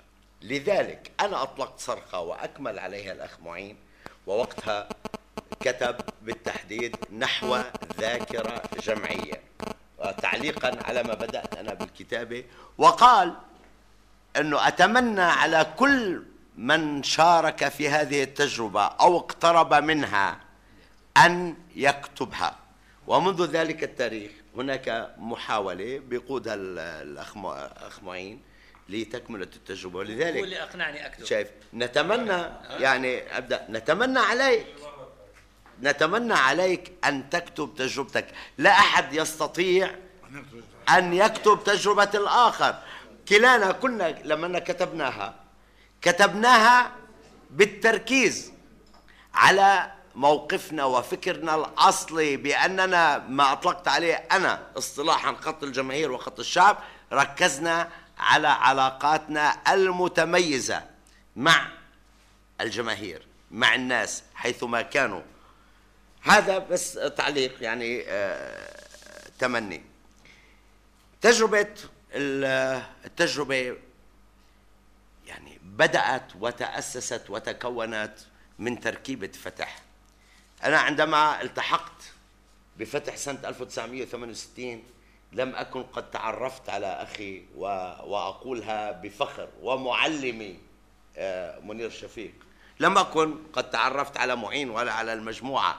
لكن أذكركم بأن الخلية الأولى اللي تشكلت سنة 1968 كان فيها سمير الشيخ السني وكان فيها ال- الشيعي وكان فيها آه، نديم آه، الدرزي وكان فيها رمزي المسيحي من الجنوب وإلى آخره هذا الكلام ب 68 شوف معنى أنه لماذا؟ لأن البوصلة كانت فلسطين ال ال ال ال ال ال العرب جميعا وكل احرار العالم يتوجهوا إلى فلسطين بالتالي كانت فتح هي ارض خصبه شوف كده وكانت المجموعات الاولى لم تعرف أنا شخصيا عرفت انه هذا سني وشيعي ومسيحي والى اخره بعد ال- الحرب الحرب اللبنانيه بعد بداية الحرب اللبنانية. اذا آه، ما الذي ميز تجربتنا باختصار؟ أنه الأرض كانت خصبة آه، الشباب بالعموم وطنيين ويبحثوا عن آه، شيء يوحدهم. هذا الشيء اللي وحدهم هو ما بدأ يتبلور بدليل أنه أنا دون أن أعرف كل هذول الناس وعدد كبير جدا بدينا نتعرف على فكر. فكر. هذا الفكر فكر علماني. نعم كان فكرا علمانيا بالمضمون. بمعنى إيش العلماني؟ أنك أنت تحترم كل الآخرين وآرائهم وأفكارهم وعاداتهم وتقاليدهم ومن, ومن ولذلك كان سهل علينا أن نتماهى أو نستلهم التجربة الماوية. ليس نسخا للتجربة وإنما استلهاما لهذه آه، التجربة وخاصة فيما يتعلق بتجربة آه، آه، ماو تسي تونغ في حرب التحرير الشعبية. طبعا أنا شخصيا كتبت لحدود لحدود مرحلة معينة أكملها ال- ال- ال- الأخ. ولكن الأسئلة الموجعة اللي سألها الأخ سامي. هي اللي بحاجة ربما للتوقف آه، أمامها وهي أسئلة يعني خطيرة ومهمة وعميقة. هل كنا جزء من فتح؟ نعم كنا جزء من فتح لأنه هي فتح. هي فتح وهي تركيبتها وهي منابرها آه وهي منابرها. أنا تع... أنا أول كتاب بالماركسيه قرأته لم يكن على يد آه، الأخ منير شفيق كان على يد ناجي علوش. ولكن اتجاهنا الوطني العام وأخلاقياتنا والاخره هي اللي حافظت على آه، على البوصلة والوحده لا بالبدايات طبعا. آه آه كان بفتح يا سيدي. كان بفتح. هلأ هو كان له أفكار بس كان بفتح. كان بفتح. طيب ما هي حدود قبول فتح للتجربة؟ كانت قبلها ولا مش قبلها؟ فرضناها. فرضناها ومارسناها. وخضنا صراعات شديدة آه، شديدة آه، جدا. كنا طليعه شيوعيه سريويين. لا يا سيدي كنا منصهرين في بوتقة واحدة اللي هو اصطلاحا هذا هذا ال- ال- الخط. هل كان لمجرى النهر مصب طبعا. كل النتائج اللي اللي اللي كملت فيما يتعلق بالمواجهة العدو الإسرائيلي مواجهة الاحتلال قتال القتال سواء حزب الله سواء سرايا الجهاد سواء آه، خلايا 77 راحوا تتفاجئوا لأني أنا أذهب إلى فلسطين ال 48 تجربتنا مذهلة آه، فلسطين ال 67 تجربتنا مذهلة. أنت تلتقي يوميا برجل أو امرأة يقول أنني كنت أقرأ كتب منير شفيق وكنت جزء أعتبر نفسي جزء من من كتيبة الجرمق أو الكتيبة الطلابية كنت أعتبر نفسي كذا وكذا وكذا وهم عددهم هائل جدا. ف ال- ال- بالآخر في يعني وحتى الناس اللي خاضوا الانتفاضة الأولى والانتفاضة الثانية كانوا عدد كبير منهم ينتموا إلى السبعة وسبعين والقطاع الغربي والمجموعة. هلأ أنا بالنسبة إلي باختصار شديد كلمتين. التجربة لماذا لم تكتمل؟ أنا في ظني أنه منذ اليوم الأول الذي طرح فيه الالتزام بالإسلام السياسي وأنا أسميه الإسلام السياسي أنا مش ضد الإسلام أنا طول عمري يعني في بيئتي كلها إسلامية بدأ التشظي في هذا الجسم الأساسي لأنه عندما طرحت هذه المسألة بدأ كل واحد من هذا الخط يعود إلى أصل أصل انتمائه. صح. شفت كيف؟ وبالتالي أنا بعتبر هنا ب- ب- بداية الت- بداية ال- يعني خلينا نقول تشظي تشظي الت- التجربة. بس بدي أقول شغلة. أخلاقياتنا كلنا فرضت علينا المحبة والاحترام والتقدير وإلى آخره لدرجة أنه عندما كان يأتي آه، أبو حسن وحمدي إلى الأردن وكنت هناك في ظل ظروف صعبة جدا. كانوا يأمروني وهم يعرفوا أنني ضد التحول وضد التفكير الآخري ولكني كنت ألتزم. هاي الم- المسألة أنا بعتبرها مسألة أساسية وهاي اللي ل- ل- لما هو مطروح وخطير جدا في عالمنا العربي الطرح الطائفي البغ... ال- ال- البغيض. ما عدناش نعرف. أيها التجربة الإسلامية الصحيحة أيها التجربة القومية الصحيحة أيها التجربة ال- الفكرية الصحيحة. وشكرا. آسف على الإطالة يعني.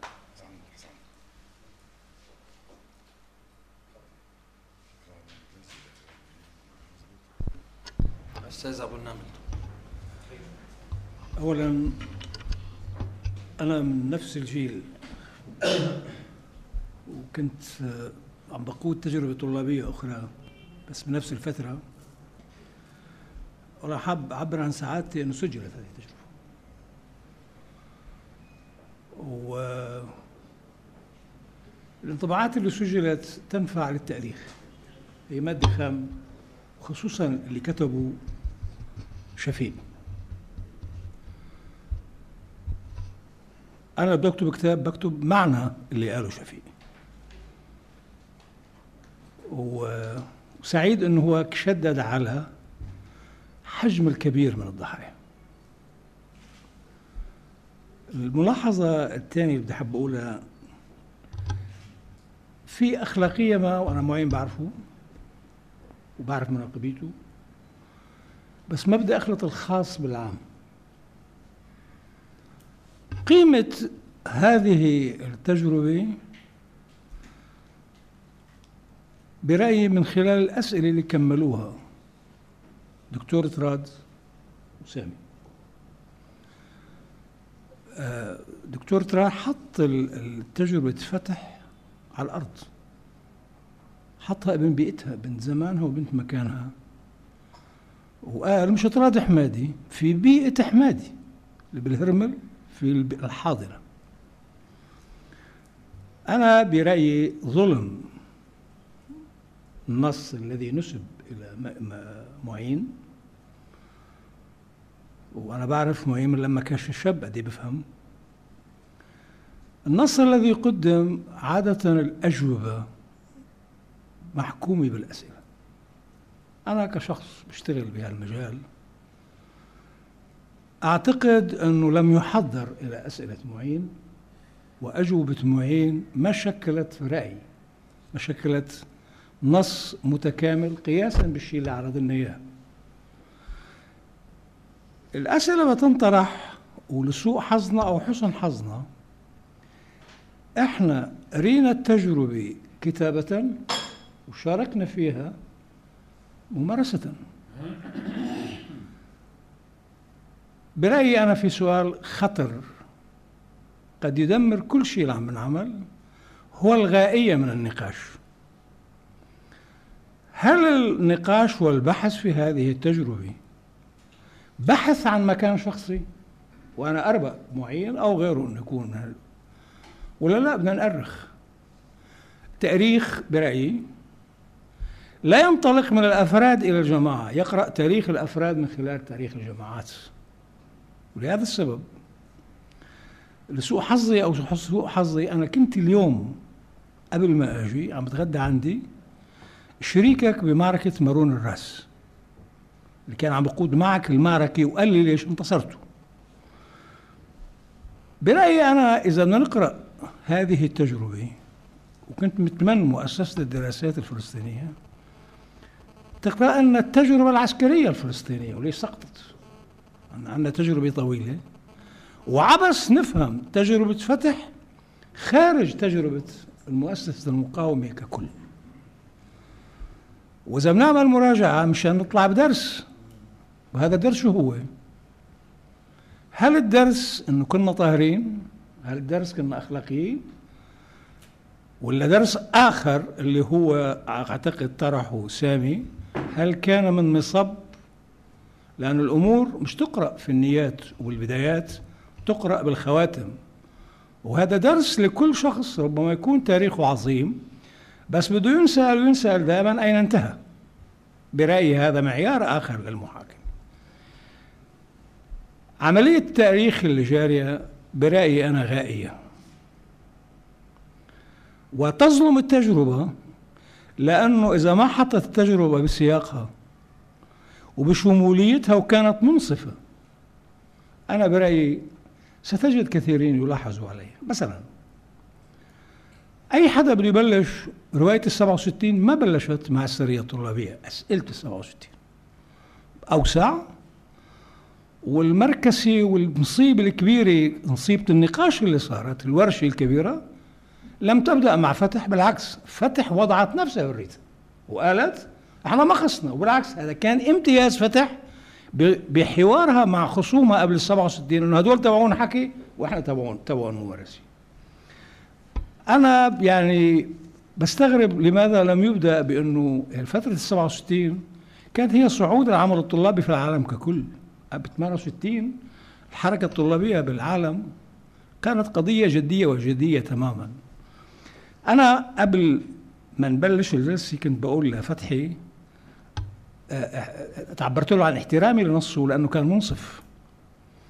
وأنا بقرأ النص تبع فتحي لقيت الآخرين أيضا لقيت تجربة الجماعة مش لقيت تجربة الأفراد. بمعنى كتاب كتاب فتحي. وأنت بتقراه أنا تذكرت إيه هيك صارت الرواية. كان فتحي وكان في فتحي وفتحي وفتحي وفتحي.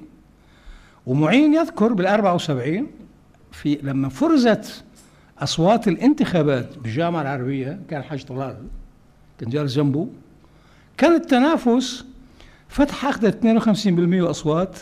عيسى الفرة كان مرشحنا بالجامعة العربية اخذ 48% كان في تجربة أوسع وكان في مخاض عظيم وبالبدايات مش بس الكتيبة الطلابية كانت أطهر كانت كل الحركة الثورية الفلسطينية أطهر.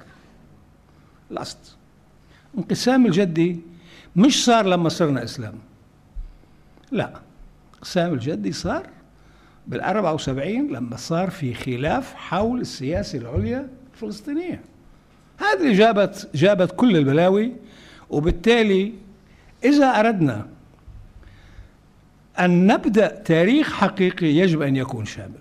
الملاحظة ما قبل الأخيرة تتعلق بالتجربة العسكرية غطاها معين غطاها شفيق إيه بعرف أنا انه كل إنسان بيحكي الزاوية اللي شارك فيها لكن هذه بتجيب مرارات من زاوية في فتح كانت بظهركم كان أبو جهاد ويمكن حدا ما من الزملاء أنه إيه كل واحد عنده مفتاح بالمعنى الإيجابي يعني.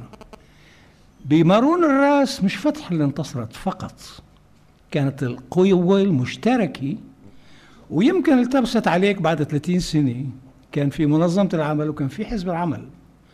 وبتلك الفترة كان العمل بالجنوب تحديدا أكثر توحدا وأكثر إيجابية. على أي حال. ملاحظة بدي أختم من هنا. إلى رجاء يعاد كتابة التاريخ لكن نسأل الأسئلة الواجبة منه من نوع. وأنا عم بقرأ لقيت حالي أنا عم نفس الموال اللي عم تكتبه يا شفيق هو نفس الموال كتبناه بما خص تجربة الجبهة الشعبية. في سؤال أول ترى مفصول الطهرانية عن أن كنتم مثقفين وشبابات صغار عمركم 20 و25 بس الوجه الآخر المعادلة وكبرت أنت وأنا كبرت. هل من حقنا أن نكون قادة ومسؤولين عن دم بسن ال 25 هل من حق حدا يكون جنرال بسن ال 25 ومعين؟ بيسمعني والآن هو بيحكم. هل بيجوز أن يكون قائد كتيبة أمي أليس أمر بالغ الدلالة لمن يؤرخ لهزيمتنا الفلسطينية؟ طوني النمس أنا بعرف جرنار كانت بالمركز وصديقتنا وحزنها ما زال مقيم. لكن جلنا آه، طوني كان رايح على محل شوي ولا هو بركب سيارة بروح بيستشهد. إذا إحنا كنا عم بنديرها بقدر من العفوية التي لا تخطئ. طيب أنا سعد صديقي سعد بعرفه كان من جيل أمين وصخر ويعني كان فارس ولفت نظري أنا باعتباري يعني شوي بحاول أتطفل على السوسيولوجيا أنه نسبة الخليل كتير بالمجموعة وحتى بين القادة وبين الشهداء. نعم. كويس وهون في شق الفروسية. بس سعد راح فارس. سعد في رواية من الروايات تحكى أنه دخل بالمسدس والمؤكد أنه دخل بالقميص الأبيض. ألخ ألخ من المسائل. ما في حدا بخوض حرب بالقميص الأبيض. هون في حماوة الشباب وهذا مش شغل جنرالات هذا شغل شباب مندفعين وهذه مش قاصر على فتح. إحنا خسرنا ظافر الخطيب ظافر أخوه زاهر كان بتنظيمنا بالجامعة الأمريكية. نفس الطريقة استشهد. يا سيدي يا سيدي بجو يا صديقي بجونا بجونا بجونا بجونا. بس وين عند الكراد بدك أكثر من هيك؟ عندكم يا أخي. راح يا خيي وين ما وين ما كان بس هو راح بنفس الطريقة. ظافر راح بنفس الطريقة. اذا اذا بدنا نكتب تاريخ. ينكتب بهذه الطريقة. وبالتالي المعضلة مش معضلة إنه والله قرينا ماركسية. ما قرينا ماركسية طلعت مش مضبوطه طلعت مزورة وطلعت ماركسية إلى آخره. إحنا بنيتنا بشكل عام كانت بنية متخلفة. ولهذا السبب قيمة الشيء اللي تسجل إنه إيه هو عم بيعرض الصورة كما هي. كنا مجتمع مندفع. كان في حدا بيطلع بالسيارة وبيطلع بقاتل وبيستشهد وما حد معه خبر فيه الخ من المسائل الملاحظة اللي حكاها دكتور تراد إنه إيه إحنا كان كل واحد يقدر يبعث مقاتلين وهذا اللي بيفسر حجم الضحايا الكبيرة. بيعني إحنا ما كنا نعد ضحايانا لو كنا نعد ضحايانا أعتقد كان مسار عملنا مختلف. لهذا السبب أنا متمني على أن تعاد كتابة التجربة تنحط بسياقها. تنحط بزمانها ومكانها حتى تكون منصفة وتكون موضوعية وبالتالي الأهم من ذلك أن تقال دروسها. وإحنا انهزمنا ربما لأنه كان عندنا اندفاع أكثر مما يجب وكان عندنا توازن أقل مما يجب. وهذا اللي بيفسر يا شفيق ليش تجربتكم كانت منيحة مع الناس؟ كانت منيحة مع الناس لأنكم تفهموا بس لأن لو ما كنتوا تفهموا ما كنتوا كانت علاقتكم مع الناس منيحة. بمعنى آخر مستوى الوعي مدخل الوعي وهذا اللي بفسر لك لاحقا وهذه الفكرة الأخيرة.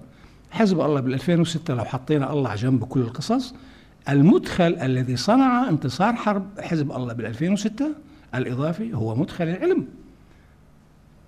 مستوى العلم الذي وضع بالمعركة هو اللي عمل انقلاب نوعي بأداء حزب الله حزب الله وبالتالي انتصار. وشكرا جزيلا على الفرصة التي فعلا نعم.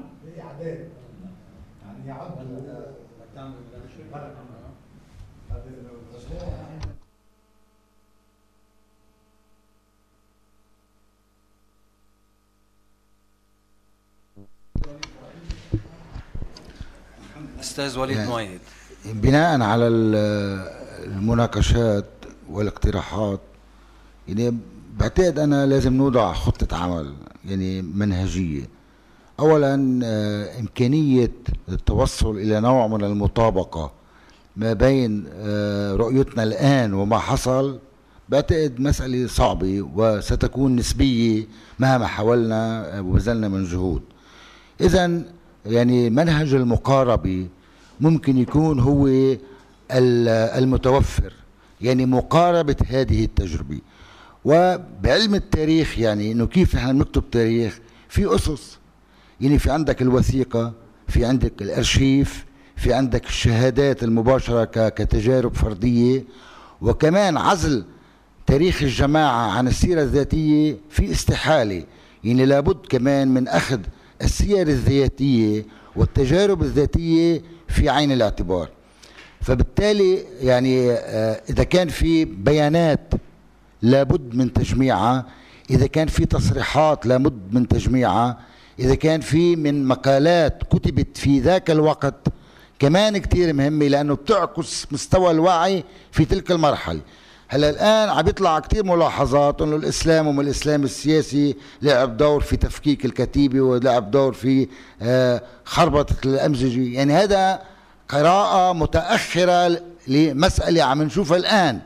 آنذاك كان في رؤية مختلفة كان في قراءة مختلفة.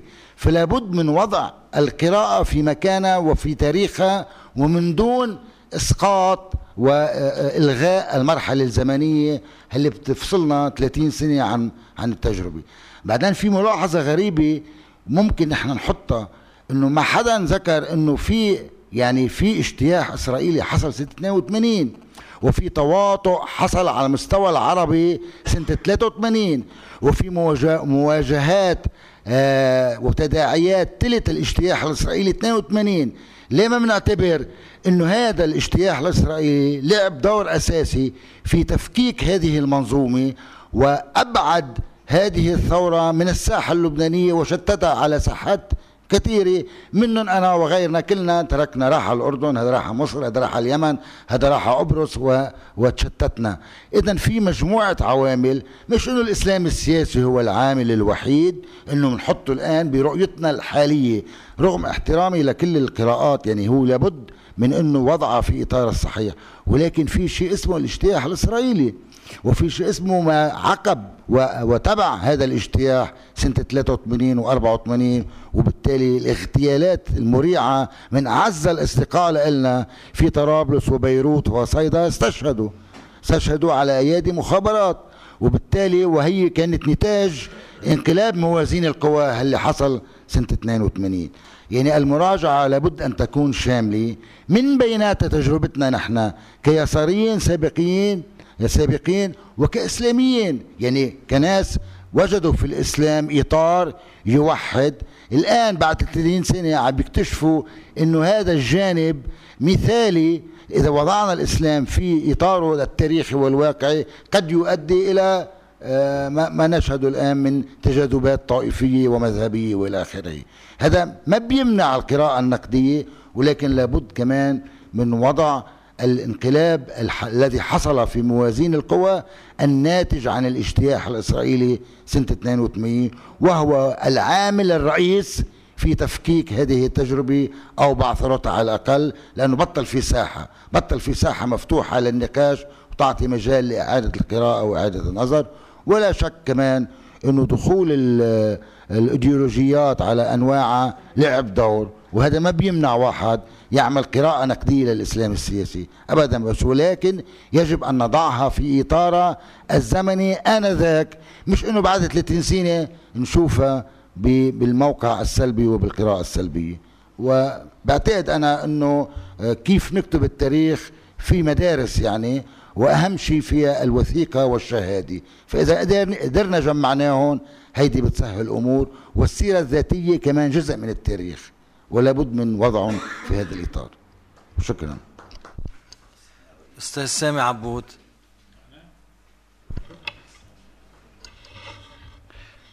أنا بس بدي آه، حكيت آه، شي خمس دقايق بعد بيطلع لي خمس دقايق. ما راح أحكيهم. أنا بعتقد إنه آه، عم نبحث في موضوع التاريخ. لشو؟ هي روايات. كل مين عم يرويها من وجهة نظره. واساسا إذا بنيجي نبحث بمفهوم التاريخ. ما في تاريخ. شو التاريخ؟ التاريخ دائما بتكتب بقوة وحده لبنان لهم 30 لنا من 200 اتفاق الطائف من 90 لهلأ لنا 23 سنة مش متفقين على كتاب تاريخ. ما بنقدرش نكتب تاريخ بلبنان؟ لأنه ما في قوة منتصرة بشكل ساحق تكتب اللي بدها إياه. لأنه كل طرف بده يكتب التاريخ مثل ما بده. نحن عم نحكي تجارب متنوعة. في تجارب. حكى معين تجربته حكى شفيق تجربته رياض آه، آه، طراد حكى تجربته. طراد حكى تجربة ورجع زاد عليها هلأ كمان. حكى اللي حكاها هلأ زادوا على يعني حكاها بشكل مباشر. بالاول كان عم يحكيها بشكل روائي هلا حكى بشكل مباشر؟ ويمكن إذا آه، طور كتابته فيها بيطلع معه تجربة.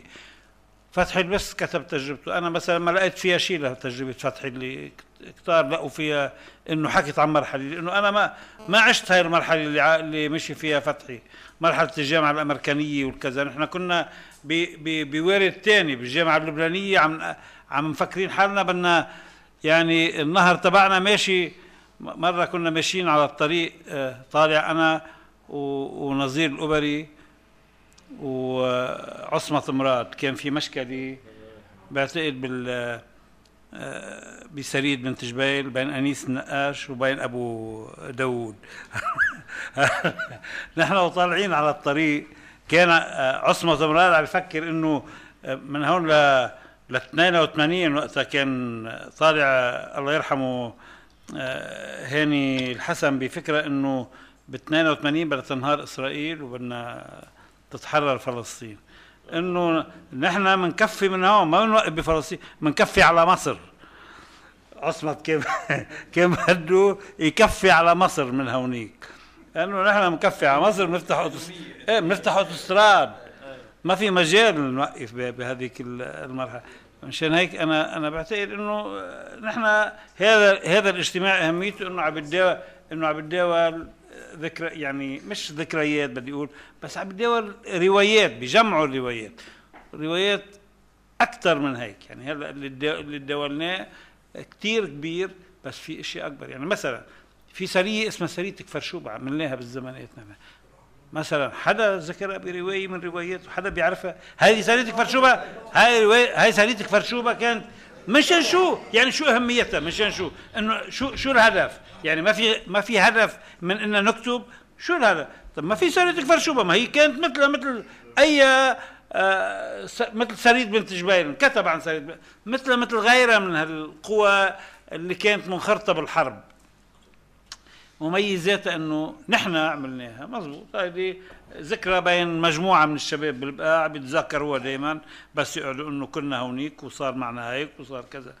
بس هي بمجرى الحدث بالمجرى بمجرى الحدث يعني الأساسي بالنهر الأساسي للأحداث آه، يعني جزئية ما أنا ما أنا شيء يعني بغير. أنا بعتقد إنه المفهوم الأساسي للاحداث اللي صارت انذكرت انذكرت بكل الروايات اللي اللي انرويت وممكن ينزاد عليها شوي. إنما هي بالآخر بتكون تجربة خاصة أكثر ما هي يعني آه، شيء آه، إضافي. أستاذ الياس خوري. معلش أول شيء بدي اوضح بدي اوضح نقطة أنا و آه، ميشيل نوفل يعني بنتحمل مسؤوليتها إنه نحن اللي عملنا المقابلة مع مع معين طاهر وعملنا المقابلة آه، مش تنعمل مقابلة مش تنتسلى يعني نحن والأخ معين ما هو صديقنا وبنحبه وبنحب نتسلى معه. عملنا المقابلة الحقيقة لأنه نحن حسينا بحاجة راهنة يعني بالوضع الفلسطيني اليوم. وبالوضع العربي اليوم في حاجة لإعادة التفكير. وربما كانت هذا هذه الفتحة إذا بقينا بس بمقابلة معين طاهر وما تطورت مقابلة معين طاهر لأنه مقابلة معين طاهر هي مشروع آه، أولا نشرنا جزء, جزء منها ما نشرناها كلها ثانيا المشروع آه، يتطور إلى كتاب. وأكثر من هيك إذا ما تطورت يعني بمقابلات شبيهة وبحوارات شبيهة بتكون عملنا خدمة لتجربة محددة هي تجربة الكتيبة الطلابية كتيبة جرماقيا اللي هي تجربة يعني متميزة لا شك. ولكن ما بنكون عملنا شغلنا اليوم ببحثنا عن إعادة بصيص أمل. يعني في هلأ شعور عنا آه، آه، آه، وشعور حقيقي إنه الوضع مقفل يواجه صعوبات مخيفة وإنه في ضرورة نفتح نقاش التجارب الأساسية والمهمة يلي بتع... يلي بتخلينا نتعلم. مش نحن مش نحن رح نكفي تجربة الكتيبة الطلابية لا شك. يلي بده يكفي التجربة ناس تانيين. بس بتعطي على الأقل بهال ببحثنا عن ذاكرة آه، آه، مضيئة لتاريخ النضال العظيم يلي هو نضال آه، رغم اللي قاله الأستاذ أبو النمل إنه كان في أخطاء كثير لا شك كان في أخطاء وخطايا كثير بس هو نضال عظيم بالأخير. بتعطي لناس تانيين إمكانية يبنوا عليه. فالفكرة من هذا من من المقابلة ومن هذا النقاش ومن النقاشات يلي بدها تلي ومن قراءتنا لكتاب آه، آه، آه، شفيق الغبرة ومن قراءتي لكتاب فتح البس. يلي وقتها ما كنت اشتغل بالمؤسسة فنشرتها برا. الفكرة هي نبلش نفتح ملف آن له أن يفتح بعقل نقد جديد ومن أجل خدمة قضايا القضايا اللي بعدنا كلنا بنآمن فيها. اللي قضية تحرير فلسطين قضية قضية تقدم في المجتمع العربي قضية قضية وحدة النسيج الاجتماعي في بلادنا يلي مهدد بالتفكك والانهيار. انطلاقا من هالقراءات ممكن هي تساعدنا أو تساعد غيرنا على إنه يفهم. وهذا يقتضي مزبوط اللي نقال إنه التاريخ مش هيك بينكتب بس هذا مش تاريخ. ما وصلنا لمرحلة للحق كتابة التاريخ. التاريخ لا يكتب بهيك الطريقة التاريخ ما بتعمله لا مقابلة ولا مذكرات آه، آه، شخصية. آه، التاريخ عنده منهج وعنده طرق. وهي من واجبات المؤسسات البحثية والجامعات الفلسطينية ونحن كمؤسسة دراسات جزء منها ونحن نأمل أنه نقدر نساهم بهذا الاتجاه. بس الفكرة هي هون مشان هيك الأسئلة اللي عم تنطرح حول التجربة وحول نقد التجربة وحول مأزق التجربة أسئلة مفيدة جدا. يعني مش عم نهبط عزايم إذا إذا سامي عبود بيقول اللي قاله. هذا مش تهبيط عزايم بالعكس. هيدا تحفيز على التفكير. لأنه بالأخير هاي التجربه اولا طالعة من اليسار وطالعة فعلا من اليسار. هاي تجربة يسارية بامتياز. هلأ صحيح النقاش اليساري كان برات فتح بس هاي هاي هاي هيدا نقاش يساري كمان كان بلش برات فتح. هيدا نقاش يساري جايبينه الشباب من أحزاب أخرى. يعني منير شفيق كان كان كان شيوعي وناجي علوش كان بعثه على يسار البعث على يعني خلطات هيدي تبع تبع التأزمات الحركة الوطنية والقومية. بس هيدي تجربة من صلب الحركة اليسارية ومأزقة وطريقة يلي ما قدرت تكفي فيها. هي إشارة مبكرة ربما. يعني لما بعد 82 لما بلشت تجربة الكتيبة الطلابية تضمر خصوصا بعد استشهاد أبو حسن ومروان وحمدي آه، آه، لما بلشت تضمر أنا رأيي هي كانت مؤشر على وضع كل اليسار رغم إنه الشباب عملوا إسلاميين بس هيدا وضع على الضمور العام بحركة اليسار بلبنان وبفلسطين لدرجة اليوم إنه ما في يسار. ما في قوة ما في قوة توحيد بالمعنى يلي نحن فهمناه بتلك المرحلة لليسار. فبهالمعنى قراءتنا ونقدنا وفتح التجربة. وتقديم شهادات كمقدمة لينعمل عمل بحثي مش بس على الكتيبة الطلابية إنه مثل الكتيبة الطلابية في تجارب أخرى في نسور العرقوب ما حدا بيحكي عنها مثلا. يلي هي تجربه تجربة كبرى بالعمل العسكري الفلسطيني. في تجارب الجبهة الشعبية والجبهة الديمقراطية واليسار اللبناني ومنظمه العمل الشيوعي والحزب الشيوعي والى اخره يلي كلها لازم تنفتح وصولا لنوصل لتجارب إخواننا ال ال ال الإسلاميين يلي جزء منهم تصدى للعدو الإسرائيلي وهلأ رايح يتصدى لمحل تاني. يعني كمان بدها بدها بدها نقاش يلي هي عميق يلي هي يلي هي يلي هي من التوحيد إلى التفكك يلي يلي بتسمح لنا هالقراءة بهالمعنى. هذا اللقاء بهالمعنى هذا اللقاء وبهالمعنى قراءة تجربة الكتيبة الطلابية مهمة جدا مش للماضي. ما حدا بيأرخ للماضي. نحن بنأرخ تنستعمل الماضي يكون أداة في يد الحاضر وفي يد التغيير. وإلا ما نكون يعني ما بنكون عم نشتغل كثوريين عم نشتغل كرجعيين.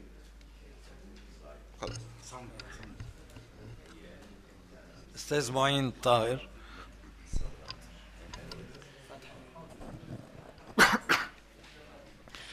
شكرا آه، على كل الملاحظات. النقدية والإيجابية وكلها إيجابية طبعا. بدي أحكي هيك بسرعة بعض إجابات سريعة على بعض المسائل المطروحة بعدين أحكي وجهة نظر الحقيقة. تعمدت إني ما أحكيها في المقابلة أول شيء بس زي ما حكى ال- الأستاذ الياس إنه المقابلة اللي نشرت آه، في المجلة أو الجزء اللي نشر في المجلة هو جزء يسير من المقابلة. المقابلة كانت 200 صفحة لغايات التحرير ولحجم المجلة وإلى آخره. ما نشر منها يمكن حوالي 30 صفحة. فيعني أخذ من كل روض زهرة يعني. وبالتالي كثير من التفاصيل طبعا المحاور الأساسية هي ذات المحاور ولكن كثير من التفاصيل اللي يمكن أزعجت أخي وحبيبي وصديقي طراد مثلا آه، ما أتيح لها المجال لل- للنشر. لكن مع ذلك أنا بعتقد أنه ما نشر كان آه، ناجح إلى حد كبير. على سبيل المثال آه، لما حكينا عن موضوع الأسرة أنا ذكرت شغلة واحدة أنه شليط أسير واحد حماس عانت في كيفية إبقاء وضعه بشكل سري وعم بتطارده المخابرات الصهيونية. إحنا في البقاع كنا محشورين في أربعة كيلو متر مربع يمكن أقل. آه، عندنا ست أسرى بعد ما الجبهة الشعبية القيادة العامة أخذت اثنين مقابل إيصالنا من الجبل إلى البقاع. عندنا ست أسرى مطلوب نحتفظ فيهم في أربعة كيلو متر مربع. يطاردون المنشقين والسوريين والمخابرات اللبنانية والمخابرات الصهيونية. كل حدا إحنا كنا في ذلك الوقت يعني لقمة سائغة. أي حدا بصح له ينتش واحد منهم بيقدر ينتشه يعني ما, ما فيش مشكلة. وإذا حاولنا نحط حرس على واحد منهم تاني يوم بده ينكشف. إذا بعتنا له سيارة تموين تاني يوم بده ينكشف. الحل كان اللجوء للناس للعالم. حطينا كل واحد ببيت. فرد من أفراد الأسرة في هذا البيت. لم نبعث له تموين ولا من طعميه ولا ولا إلا علاقة فيه. محطوط في هذا البيت. هدول الناس ما استوعبوا إنه يأخذوا ست أسرى لولا كان في جهد دؤوب تنظيمي وجماهيري وعلاقات مع الناس اللي حكى عنها الأخ طراد نفس الشيء لما عشاير الهرمل حمتنا وأنقذتنا من من من كمين محكم كان معد لنا ما يعني ليش ليش عشائر في مناطق أخرى ما صارت؟ أنا بذكر غازي كنعان بوجود الأخ طراد قال لي كلمة وإحنا على نهر العاصي وأنا كنت مش قابل أنزل على الغداء اللي دعانا له طراد والعشاير مع غازي كنعان وقادة الفرق السورية. قال لي ليش الناس؟ لأنه إحنا لما طلعنا من البقاع ودعنا في البقاع كما ودعت المقاومة لما طلعت من بيروت. الناس رمت علينا رز وورد وملبس وإلى آخره وكذا. سأل وإجا غازي كنعاني تفقدنا إنه إحنا فعلا عم نحضر حالنا نطلع ولا لأ؟ نساء سعد نايل شتموه.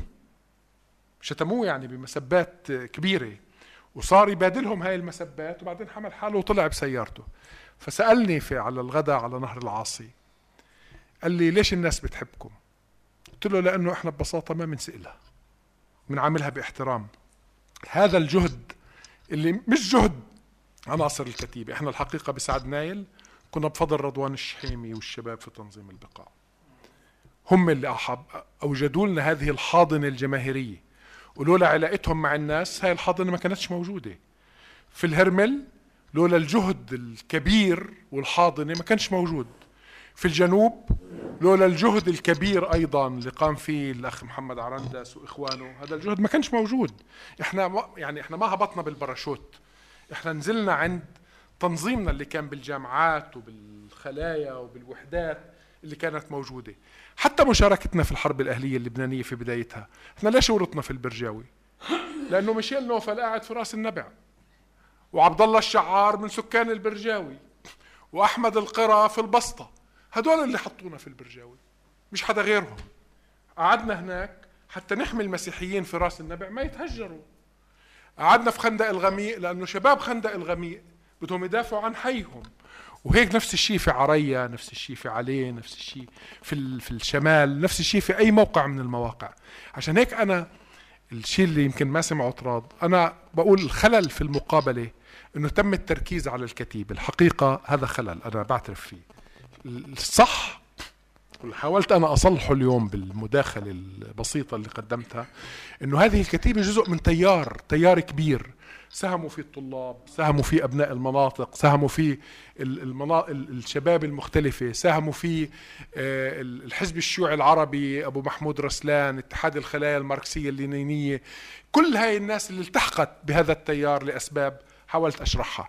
فإحنا الحقيقة إذا بدنا نبحث عن الكتيبة بنروح زي ما حكى الأستاذ حسين آه، إنه جزء من التجربة العسكرية للثورة الفلسطينية. فيها نقاط إيجابية وفيها نقاط سلبية. لا شك التجربه العسكرية الفلسطينية. أنا بقول لكم في ناس أبطال زي بلال الأوسط وفي ناس بخجل الواحد إنه يذكر أسمائهم. هذه التجربة العسكرية الفلسطينية فيها المنيح وفيها العاطل وفيها الشجاع وفيها الجبان وفيها فيها كل الناس. يعني ما مش مش تجربة مش تجربة مثالية. الشفيق في كتابه حكى كيف اضطر يشتبك بالسلاح مع وحدة كانت موجودة قبلنا في أحد المواقع لأنه بدهم يسرقوا أثاث مبنى حكومي. بدهم ياخذوه ويروحوا فيه. شفت كيف؟ ولولا ذلك وهذا وحده من يعني فصيل من فتح كمان بديش أحكي عن فصيل ثاني مش بس حتى في تجربتنا أنا بدي أقول لكم شغلة العمل الشخصي اللي حكى عنه الأستاذ حسين لما قال إنتم بتفهموا أنا بقول لكم هذا عامل موجود عند الكل. إحنا في منطقة بنت جبيل كنا إحنا ومنظمة كان في كل الفصائل موجودة لكن كنا إحنا ومنظمة العمل الشيوعي والجبهة الشعبية اللي كانت بقيادة ماهر اليماني كنا وحدة واحدة. ماهر اليماني. شفت كيف؟ كنا وحدة واحدة. بينما كنا نعاني مشاكل مع الديمقراطية على سبيل المثال. طب أقول لكم في قاطع النبطية انعكست الصورة. في قاطع النبطية كنا إحنا ودي في البقاع فيما بعد. وبدي أذكر بالخير ممدوح نوفل وبدي أذكر شاب اسمه عجاج كان مسؤول الديمقراطية في قاطع. كنا إحنا والديمقراطية وحدة واحدة. ولكن ما كناش عارفين نتفاهم مع الجبهة الشعبية ولا مع منظمة العمل. ليش؟ أنا بعتقد لأنه الكادر الموجود كنا إحنا والحزب القومي السوري في النبطية وحدة واحدة مثلا. لأنه أنا بعتقد كان في عامل مهم جدا للكادر بحد ذاته. مين الشخص اللي أنت عمالك تتعامل معاه؟ وقديش عمالك تقدر تتفاهم أنت وياه؟ الملاحظة الثانية هذا بشكل عام. الملاحظة الثانية أنه آه أنا بعتقد لما نحكي إنه إحنا كنا جزء من فتح أو مش جزء من فتح أو إلى آخره الأمور مش بهاي البساطة. لازم نفهم شو هي فتح بالأول. فتح باختصار أنا بعتقد هي حركة الشعب الفلسطيني. كل واحد بيقول بدي أحرر فلسطين فتح لا تشترط إنك تكون عضو فيها إلا إنك تقول إنه أنا هدفي الرئيسي هو تحرير فلسطين والتناقض الرئيسي هو تحرير فلسطين. هذا الكلام أتاح لنا أتاح لكل الناس القادمين من الأحزاب اليسيرية اليسارية والآخرين وكذا. أتاح للإخوان المسلمين من 67 لل 70 يعملوا قواعد الشيوخ بفتح. عملوا لهم حالة خاصة فيهم لأنه حطوهم بالقواعد العادية. واحد بسكر واحد بصلي ما ما ركبت. عملوا لهم قواعد خاصة وقبلوا بلاء وقبلوا بلاء حسنا. وكان هذا حافز لنا لاحقا لما إحنا فكرنا بفكرة سرايا الجهاد كيف إحنا نعمل يعني كيف إحنا نقدر نطور هذا المشروع بهذا الاتجاه. فتح بتقول كل واحد بيؤمن بموضوع فلسطين هو فتح عضو طبيعي بفتح. فما كان في مشكلة الحقيقة بهذا الموضوع. أنا بعتقد إنه فتح شكلت حاضنه هلأ إحنا بفتح إحنا ككتيبة كنا جزء من قوات العاصفة كنا جزء من قوات القسطل لكن فتح أتاحت للجان الوطنية بالجبل إنه يعملوا تشكيلهم ويبعثوا لنا متطوعين وتصرف لهم رواتب. أتاحت لسرية بنت جبيل ولسرية كفر شوبة.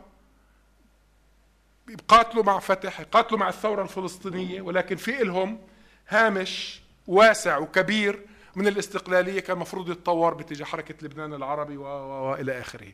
اذا أنا بعتقد فتح شكلت حاضنة لأي وطني لأي مناضل عربي كل هالعرب اللي كانوا معارضين سياسيين ببلادهم مش إجوا هون واحتضنتهم فتح هلأ العلاقة مع قيادة فتح أنا بقول لكم كان فيها مد وجزر كنا أحيانا نتحارب إحنا أول ما نزلنا على الجنوب صرف لنا أبو جهاد تموين ل 300 مقاتل.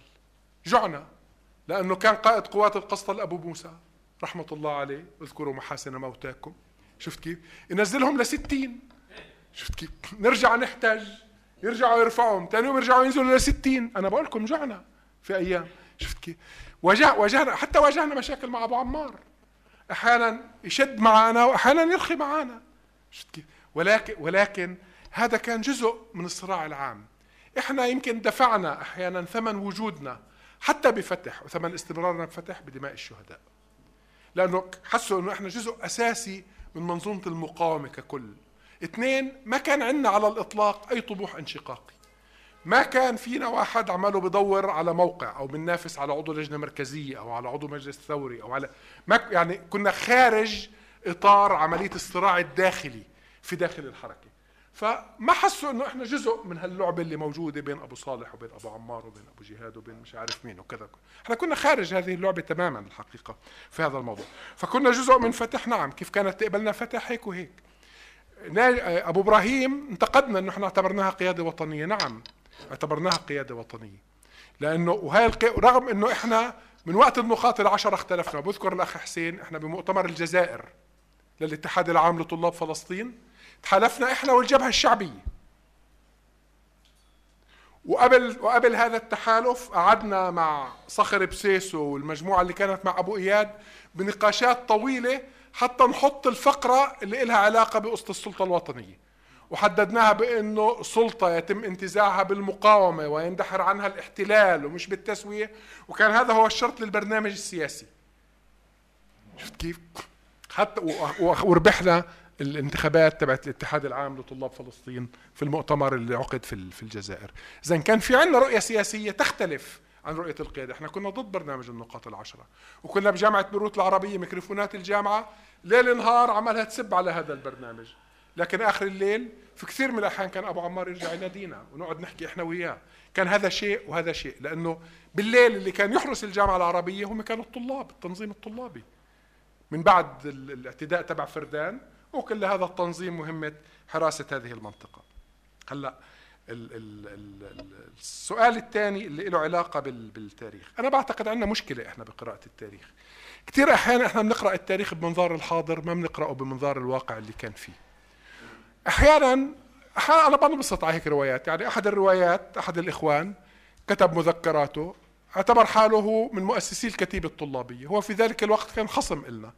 لكن كل الكلام اللي حكاه بمذكراته كان يتبنى تماما ما كنا نقوله في تلك الأيام وكان هو معارض له. يا سيدي خير يعني نعمة كريم كويس مش مش مشكلة. لكن لكن إذا بدك تحكي يعني ب... وأنا مش معني بإني أقول إنه فلان وين كان موقعه يعني مش غاوي إني أجر خصومات وإشكاليات وإلى آخره وكذا. حتى حتى في مسألة ال ال ال الإسلام. الإسلام إيش؟ لا لا لا بقول مش مشكلة. الإسلام الإسلام هو اللي أدى أو التوجه الإسلامي أو هو اللي أدى لهذا التصدي أنا الحقيقة ما حبيت أفرض وجهة نظر حتى في مداخلتي. وقلت إنه ممكن يكون سبب ذاتي ممكن يكون سبب موضوعي. ممكن يكون الشيء اللي حكاه الأستاذ وليد عن الحرب 82 عن الظروف العامة كلها اللي صارت. لكن أنا بدي أقول حتى حتى حتى في حتى في قراءة هذا في قراءة هذا التاريخ. أنا ما بعتقد الحقيقة لحد سنة 82 إنه التوجه نحو الفكر الإسلامي ساهم بهذا الموضوع. لأنه لحد سنة 82 كان سامي يبعث لنا مقاتلين. كان خالد كان خالد بشارة غير الشهيد خالد بشارة. المسيحي الماروني قائد أهم سرية في الكتيبة. وغادر بعد ما غادر شفيق بثلاث سنوات. ما حضر 82 ما حضر 82 بس ببداية 82 أو ب- يعني قبل الحرب سنتين. قالوا عن لبشار يا سي- يا سيدي على راسي بس. بقي بعد هاي هاي القصة بال 76 بقي خمس سنين بعديها. ست سنين بقي بعديها. شفت كيف؟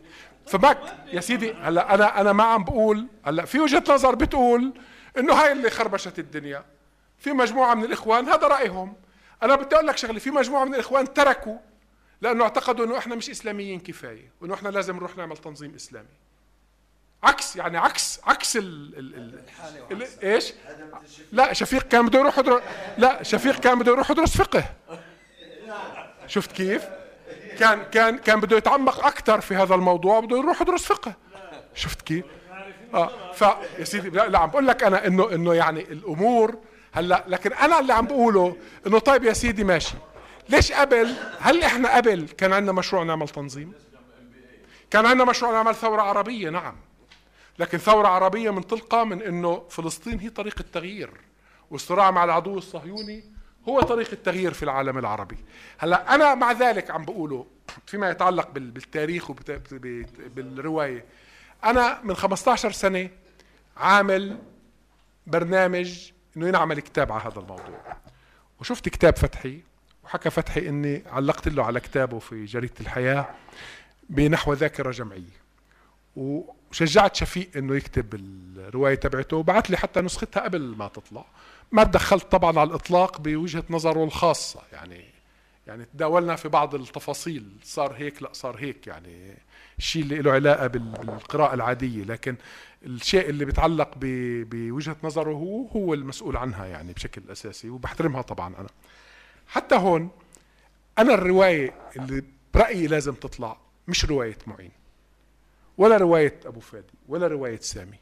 إحنا في عنا نقاط وأقول لك ولا رواية ناجي علوش. طب ناجي علوش يمكن له وجهة نظر. وأنا حكيت ليش إيش الأسباب الخلاف اللي معنا يمكن في ناس لهم رأي آخر إيش؟ في هذا الموضوع. أنا رأيي لازم نحكي رواية. اولا فيما يتعلق بالمحاور الأيديولوجية والفكرية والسياسية والتحولات لازم ينحط فيها وجهات النظر المختلفة. كل واحد يحكي وجهة نظر. ما عندي ما شو المشكلة في الموضوع؟ ينقال إنه في ناس بتعتقد هيك وفي ناس بتعتقد هيك وفي ناس بتعتقد هيك. وهذا شيء حقيقي وموضوعي وقائم. يعني ما ما فيها شيء وما بفسد للود القضية ولا بنقص من أهمية هذا الموضوع. لأنه إحنا ما عمالنا نقطر لإطار إيديولوجي جديد أو لفكرة جديدة. إحنا عمالنا نسجل تاريخ زي ما هو. الشغلة الثانية الأهم الحقيقة من هذا الجانب لأن أنا رأيي مش هذا هو الجانب الأساسي. لأن أنا بعتقد يعني الأستاذ إلياس رأيه أنه بعد 82 بدأت تتفكك. طب يا سيدي كتائب الأقصى في الانتفاضة الثانية اللي أسسوها في الضفة وغزة هم مناضلين من الكتيبة. أنا بقول لك ما في توجيه مركزي زي أول. معين بطل قائد الكتيبة. لكن في فكر في تربية في في في أساس ربيوا عليه هدول الشباب واستمروا فيه. للآن للآن في المقاومة اللي عمالها تصير في الداخل ما بقول إحنا لنا علاقة فيهم ولا بقول شيء بس في ناس يعني مروا بهاي التجربة عم بفسروها بطريقتهم بيشتغلوا فيها بيجتهدوا بصيبوا بيخطئوا شفت كيف؟ فالت... لأنه هاي الفكر وهاي التج... وزي زي ما بهاي التجربة نفس الشيء يمكن في ناس بالشعبية يمكن في ناس في الديمقراطية يمكن في ناس في أي فصيل. لأنه ال... ال... بالآخر الشيء اللي بيتعلمه الواحد بحياته ما بينتهي. عند مرحلة محددة بيتم مستمر مع الآخر. أنا رايي في شيء أهم في شيء له علاقة بالتفاصيل. أنا واحد من الناس بقدر أحكي عن ال... الاتجاه العام العسكري والسياسي اللي كنا عمالنا نحكي فيه. يعني بدعي إني بقدر أحكي وبحاجة حتى لمساعدة وبحاجة لبعض التفاصيل التانية لكن أنا بقول لك اولا التفاصيل ما حدا فينا كان فيها كلها.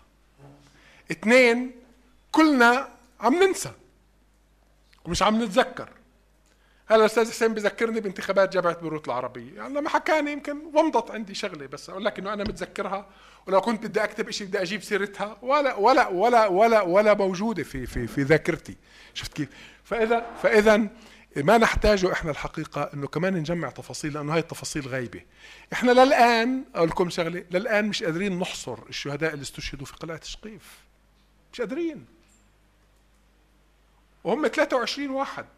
هلا يمكن في تنين أتراك بينهم؟ كان أبو جهاد يبعث لنا أتراك وكذا إلى آخره وقلنا بجايكم أبو القاسم وأبو العباس. يعني ما عندنا إيش؟ يعني لا عندنا ذاتيات إلهم ولا عندنا شيء. اثنين التشتت اللي صار من 82 للبقاع لطرابلس لبرا. حتى إذا عندك أرشيف إذا عندك يعني أنا بتذكر كنا محتفظين بسجل الشهداء كامل. الله بيعلم وين صار. يعني ما عادش موجود. يعني كمان اللي صار هاي الوثائق اللي بيحكي عنها الأستاذ وليد جزء منها موجود جزء منها فقد وضاع فإذا إحنا بحاجة لشهادات فردية من ناس تذكرنا بالتفاصيل. والناس هاي آه، كلنا عم نكبر بالعمر. أنا بتذكر من عشر سنين كنت حاطط قائمة بحوالي 100 شخص لازم أقابلهم وأشوفهم عشان هذا المشروع. هذيك المرة راجعت القائمة لقيت 20 منهم توفوا أو استشهدوا. اذا الأعداد كمان عمالها تنزل. اذا هذا العمل لازم ينجز ولازم ينجز على شكل ذاكرة جماعية مش على شكل مذكرات شخصية أو لواحد شفنا مذكرات شخصية وكان عمل مهم وممتاز وشجعنا وحفزنا على هذا الموضوع شغل الفتحي وجهاد. لكن أنا بعتقد اللي إحنا بدنا إياه الآن لا قراءة جماعية وحتى تحرير جماعي ويحافظ على وجهات نظر أخرى. يعني يحافظ على وجه في المحاور الأساسية يحكي إنه في رأي بيقول هيك وفي رأي بيقول هيك. وفي رأي بيقول يمكن يكون عندنا رأيين ثلاثة أربعة. طب يا سيدي بلاش. أنا بدي أقول لك شغلة. ليش الإخوان اللي اتجهوا للعمل الإسلامي ما قدروا يعملوا تنظيم إسلامي أو فكرة إسلامي؟ ليش ما طوروا؟ طب ماشي. سامي وفتحي زعلوا وما استمروش. شفت كيف بالقصة. طب الإخوان الباقيين ليش؟ طب مش هذا سؤال؟ سؤال مهم؟ إحنا استمرينا بس هن ما مشوا شفت لا عم بقول لك يعني انت معلش يا سيدي ماشي بس في جزء آه معلش بس في جزء في جزء كبير في جزء في, في جزء كبير راح على اتجاه آخر. طب ليش؟ طب ليش ما كف ليش ما كفى؟ ليش فكرة سرايا الجهاد ما استمرت؟ وعلما بأنه بهداك الوقت كان هي الجهة الوحيدة بالفصائل العلمانية والإسلامية اللي عم تعمل عمليات في الأرض المحتلة. وأنا مش عم بحكي حكي يعني عم بحكي حكي أنا عم بحكي حكي لا أنا عم بحكي حكي موثق. هلا أنا عندي إجابات مش ما عندي إجابات بس ما بدي ما بدي أفرض إجاباتي بس عم بقول إنه هاي معضلة يعني حتى لو قلنا إنه طيب هذا الخلاف أدى إنه نص المجموعة تروح باتجاه آخر. طب بلاش النص اللي راحوا باتجاه آخر ليش ما كفوا بالاتجاه هذاك مش في ظروف موضوعية كمان حكمت المسار كله؟ وفي ظروف ذاتية حكمت المسار كله؟ وفي مليون سبب. أنا بس مع ذلك بدي أقول لكم شغلة. أنا بعتقد إنه إحنا قمنا بدورنا. لأنه أنا بفتخر إنه العشرات من الكوادر القيادية في المقاومات اللي إجت بعدين زي ما قال شفيق بكتابه المقاومة راية بيسلمها جيل لجيل وبتسلمها حركة لحركة وبسلمها واحد لواحد. العشرات من كوادر حزب الله تربوا عنا وكانوا معنا. وأنا بزياراتي المتقطعة للبنان كل ما أروح على منطقة واشوف حدا بقعد يحكي. والله والله أنا مش بتذكر الناس. يعني أنا كمان يمكن بلشنا بزهايمر مبكر ولا بشيء ولا بكذا ما بتعرفوا. مش بتذكر الناس بس يقعد يحكي لي أنا كنت بالمكان الفلاني أنا كنت معكم إحنا كذا. يعني تحس إنه في حالة من التواصل. المجموعات الأولى لحماس تدربت وتسلحت عن طريقنا. المجموعات الأولى للجهاد بما في ذلك الشباب الأربعة اللي استشهدوا في بداية الانتفاضة مصباح السوري والأخير لما طلعوا من السجن بعثوا لنا لنا رسائل لأنه فتح شقاقي كان بالسجن. وإحنا اللي امنا لهم سلاح وامنا لهم ذخيرة وبدوا واشتغلوا كل هاي المرحلة فينا. اذا إحنا أنا بعتقد حتى ميسرة أبو حمدية يمكن كلكم قراته بس استشهد الاتهام الإسرائيلي له لائحه الاتهام الإسرائيلي أنه أرسل استشهادي من فتح وأرسل استشهادي من حماس. ونعتوا حماس وكتائب عز الدين القسام باعتباره أحد مؤسسيها. هو الامانه مش أحد مؤسسيها هو كان في عمان.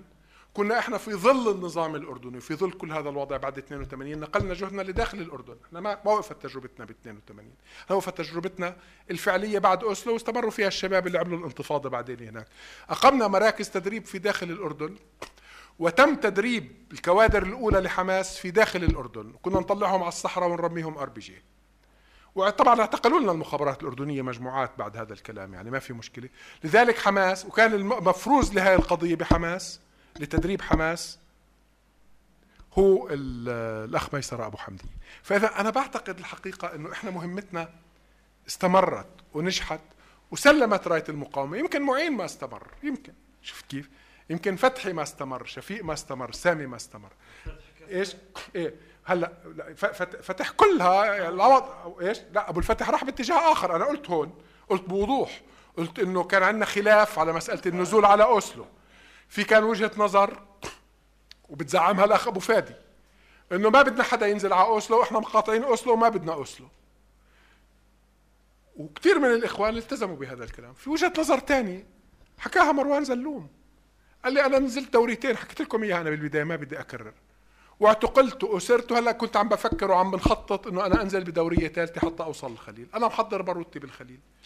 إجاني موافقة يعطوني رقم وطني. بدي أنزل على الجسر أروح على الخليل أخذ بارودي وأنا بدي أقول لكم شغلة أنا نزلت بتصريح مرة واحدة.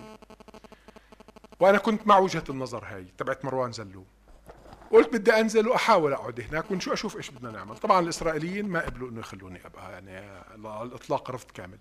أول يوم نزلت برام الله إجاني مروان زلوم لابس آه، بدله رياضة وحامل شنطة رياضة. إجا أنا ما عرفت كيف عرف إني وصلت يعني. ولا بفتح الشنطة بطول منها كلاشينكوف ومسدس. جاي من الخليل عن طريق القدس.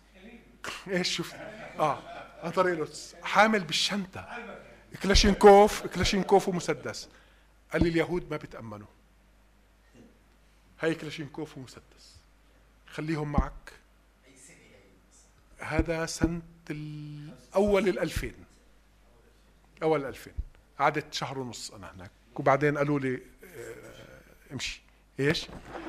آه، قال لي خليهم معك اليهود ما بيتأمنوا. فعلا قبل ما أسافر يوم اتصلت فيه إجا أخذهم طلع مرة تانية فيهم.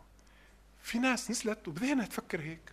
وفي ناس نزلت وصار قائد الامن ألو... قائد الامن الوطني كان ضابط عمليات عندنا. أنا يعني ما بقى يعني هي بالآخر أنت ما بتعطي للواحد لا سق غفران ولا شهادة حسن سلوك. أنا أنا واحد من الناس يمكن الشهر الجاي اصير غير شكل يعني آه. سبحان الله يعني ما بتعرفوا إيش اللي إيش اللي ممكن اعمله يصير. ف... فالحقيقة كمان هاي الأزمة مش بس أزمتنا إحنا ليش ما كملنا؟ طب يا أخي تعالوا اللي مين كمل؟ مين قدر يعمل مشروع ثورة عربية؟ ليش؟ يعني أزمة أزمة اليسار كله أزمة الإسلاميين. مش بس أزمة اليسار أزمة اليسار وأزمة الإسلاميين أزمة أزمة الحركة الوطنية العربية كلها. إنه هذا مشروعها ما عماله بتكمل. كل ما يقطعوا أربع خمس خطوات بيرجعوا خطوتين لورا. كل ما يقطعوا أربع خمس خطوات بيرجعوا خطوتين لورا. طب هذا بده بحث بده بحث آخر. بس ما بيجوز نحمل كل هذا الحكي لتجربة صغيرة يتيمة متواضعة. زي ما قلت إحنا كنا نعتبرها حجر بسند خابية وأنا بعتقد هذا كان نظرتنا لدورنا مش أكثر من هيك. شكرا.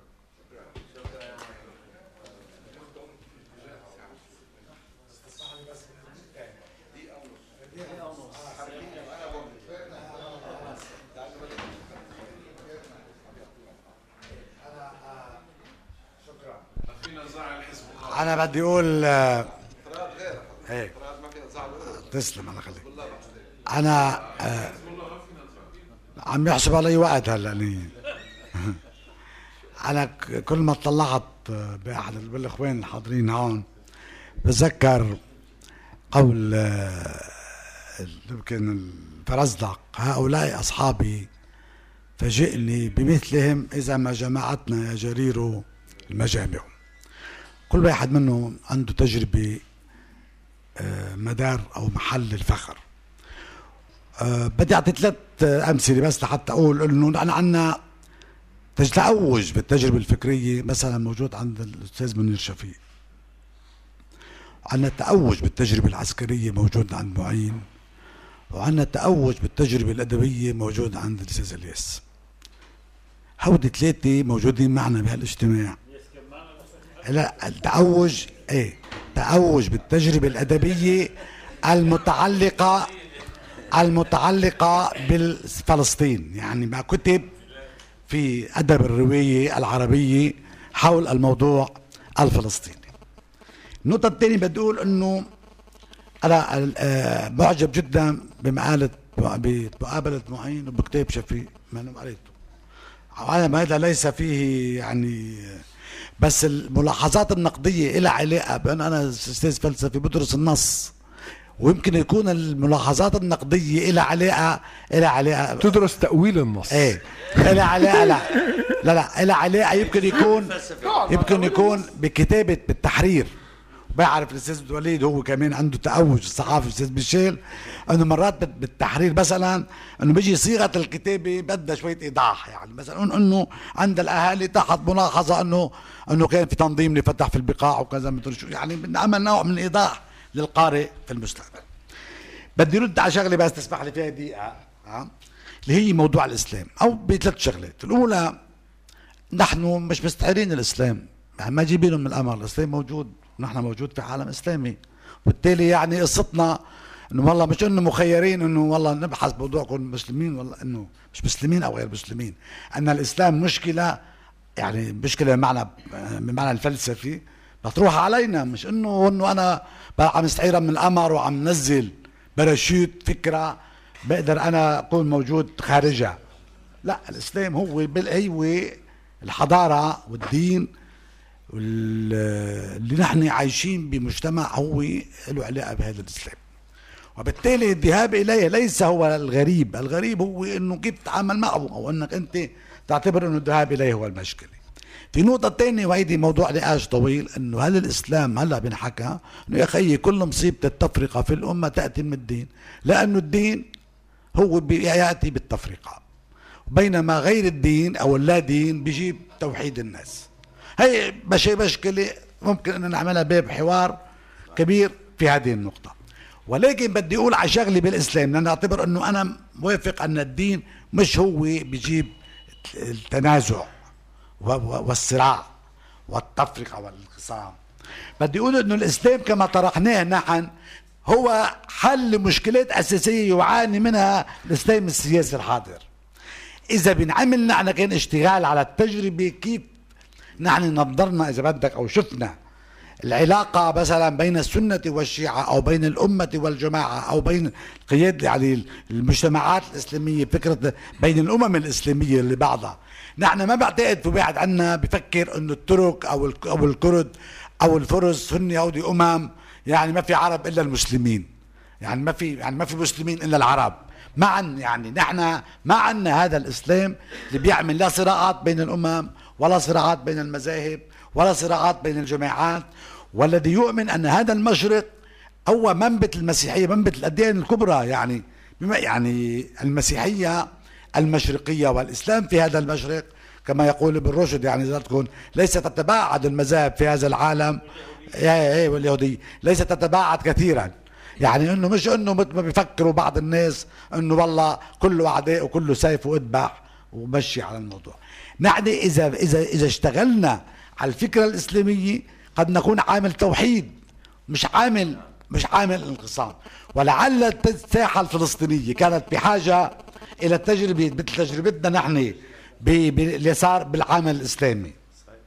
الساحه الفلسطينية في موقفها الإسلامي هلا اللي عنده عند حماس بتقول إنه أنا بكفيني ما يكون خصني أو إنه عاملي نفس النسخه لتجربة الإخوان المسلمين. طبعا الموضوع معي وقت ابحث فيه وفيد فيه بس ثلاث نقاط بعيدهم إنه الإسلام غير مستعار. بالتالي السؤال بيقولوا يعني ما له سالب لانتفاء الموضوع انه ما في مشكلة ما في شيء نقول ما فينا نكون يعني ما, ما نفكر في إسلام لأنه هذا الدين العالم موجود فيه. اثنين أن هذا الإسلام أو الدين بشكل عام ليس من الثابت أنه عامل تفرقة ثلاثة تعالوا نفكر كيف نحن بنكون إسلام. مش حتى نقدم النموذج الإسلامي الصحيح اللي قدمناه بنموذج موجود ب ب آه، الكتيبة واللي أنا نفخر بتجربتها بتجربتها العسكرية بشكل خاص لأنه التجربه العسكريه هي أوج كبير. وبعتقد الأخ معين مع محبه كبيره نحن افخر دائما. ان أقول كان أنا بقول لك أنا ب- مش إنه يعني نوع من المحبه لأنه فكرت أنت بكلامي موجه للشيء اللي حكيته. أنا بقول لهم لكل اللي بعرفهم ان منوعين طاهر هو ضابط قائد عسكري جيبوا نموذج مثله يعني هاي شغلة آه، يعني هلا على كل حال مش كتير خبير بتجربتك بس على الأقل شعوري العاطفي نحو هذا الموضوع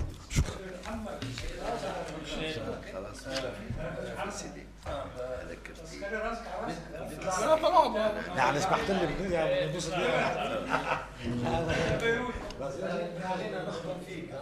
لأنه متاخر متاخر الوقت آم، طبعا آه، يعني أنا بعتقد ال- الدعوة لهيك لقاء ولهيك نقاش آه، أثبتت آه، مدى أهمية الموضوع مدى آه، الحاجة لهذا النوع من النقاش حول آه، تجربة آه، بهذه الأهمية. يمكن أنا بالبداية لما جلست مع آه، صديقي وأخي معين والتقينا بالقاهرة وفاجأني اللي أكتب على هذا على هذه التجربة و فأنا قلت له لا يعني دخلني بمشكلة وب يعني إنه طب وين أنا هلأ الآن؟ طب إحنا ما بنحكي بهالموضوع صرنا مخبينه ما بنقول هيك حتى يعني فقعد يعني المهم سحرني شوي إيه؟ أثر علي أقنعني. إنه الشباب إنه لازم إنه لازم إنه التجربة وإنه هي بداية وإنه إلى اخره بعدين أعتقد قلت له خليني أفكر. بعدين اتصلت فيه قلت له أوكي أعطيني 8 شهور سبع شهور. بعدين آه، السبعة صاروا 12 12 صاروا سنتين. بعدين صرنا أخذت مني كتابه وجهد. طبعا أنا أخذ أخذنا شيء ثلاث سنين يمكن عبين ما خلصنا المشروع. اذا هذا الجهد اللي اللي في كتاب حياة غير آمنة آه، جهد يعني اولا أنا تعبت فيه كثيرا ثانيا فتح لي كل الجروح ثالثا إجتني فترات يعني أتعب وأنا أكتب ما أقدر يعني عاطفيا كانت جارحة ومن يقرأ الكتاب سيرى أنا وين فعلا كنت مجروح ومتألم.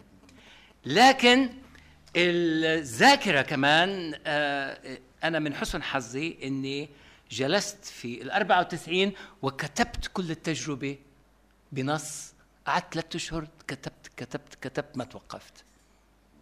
بال 94 كنت في حينها في الولايات المتحدة وكان عندي زي تفرغ علمي فترة. وكان المفروض أشتغل على بحوث أخرى. تركت الدنيا وقعدت بس كتبت وقاعد بجامعة جورج ميسون الأمريكية ومعطيني مكتب وكذا وقاعد بس بكتب. بطلع الصبح الساعة 9 برجع على الساعة 6 بس طبعا أعصابي رايحة. من قد ما عم بكتب. هذا النص اللي خبأته من ال 94 واللي استند على أمور أنا حفظتها من الفترة السابقة. بعض الأمور بعد ما كتبته بعد ما آه، حتى في الأمور وأنا قاعد بنسور العرقوب فترة كتبت أمور تتعلق ببعض المسائل بالحياة اليومية. ده كله دخل بنص ال 94 نص ال 94 هو اللي بدأت آه، أفتح عنه الغبار وأبدأ أشتغل عليه حتى يطلع هذا اللي أنا كتبته بالأخير. طبعا آه، عشان الذاكرة يعني أصدقائي مثلا أخونا رياض ربحي آه، طبعا آه، يعني رحنا على الجنوب. طب هاي صارت؟ لا هاي ما صارت هاي صارت هيك. هاي دخل يعني بدأنا نتحدث. رحنا على التلال وعلى بنت جبيل وعلى المواقع وإلى آخره وتناقشنا. بعدد من المسائل التي حصلت ميدانيا. حتى نرجع نجمع الذاكرة معطيا. طبعا أعطيتهم النص. رياض آه، آه، آه، ربحي أيضا معين أيضا أختنا آمنة. آه، طبعا كنت أنا جريح بعد إحدى المواجهات تبعت سنين. هي هي اللي عالجتني وزب إلى أخي. طبعا هي مش متذكرة أنا متذكر. بس طبعا الجريح بتذكر يعني. فكان أول لقاء آه، في ذلك آه، ال- الوقت. فطبعا عدد في عدد آخر. أنا ذاكر بالهي إنه تاريخ إنه إنه إنه عمليا آه، يعني المسألة إنه عمليا أنت بالمحصلة هذا مجرد مجرد بداية. بداية. لإنك تطلع بشيء بشيء جاد أكثر وتاخذها خطوات آه، إلى الأمام. اذا يعني إعادة تفكير بالذاكرة. الذاكرة لأجل الذاكرة لا بأس أيضا لأنه مين منا ما بتمنى إنه يكون في أمامه كتاب آه، يصف تفاصيل في ثورة 36 39 أو بعض تفاصيل مؤسس تأسيس الحركة القومية للعرب أو بعض تفاصيل إلى آخره. أكيد بعضه موجود لكن نحن العرب ككل مهملين في دراسة تاريخنا وفي توثيق تجاربنا. روح على الغرب وشوف التوثيق وشوف التاريخ وشوف الاهتمام بكل التفاصيل وبكل الأبعاد. وبالتالي لأجل التاريخ نعم لأجل المستقبل أيضا نعم لأجل استلهام نماذج إيجابية كمان نعم. كلياته بيستحق الجهد والدراية والعمل. وأنا يعني ختاما طبعا مستوعب تماما موازين القوى فعلا وربما اضيف عليها كام ديفيد. يعني موازين القوى كانت فعلا صعبة وقاسية وتحولات كبيرة.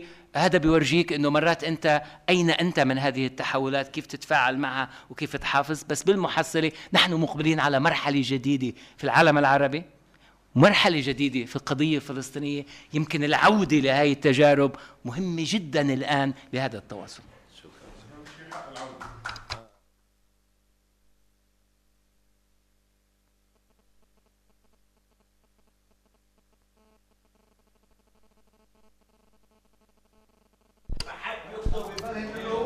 خلي يختمها أبو فادي؟ أبو فادي. شو بيحكي طيب آه نشكركم نشكركم جميعا باسم مؤسسة دراسات ومجلة دراسات على آه، مشاركتكم المهمة جدا في هذه الندوة. ومنوعدكم إنه هل يعني بنحاول نستفيد من هال من هالندوة آه، بالطريقة الأفضل. وطبعا آه، يعني بنعلمكم آه، بهذا الشغل كيف بدنا نطوره بعدين. شكرا شكرا.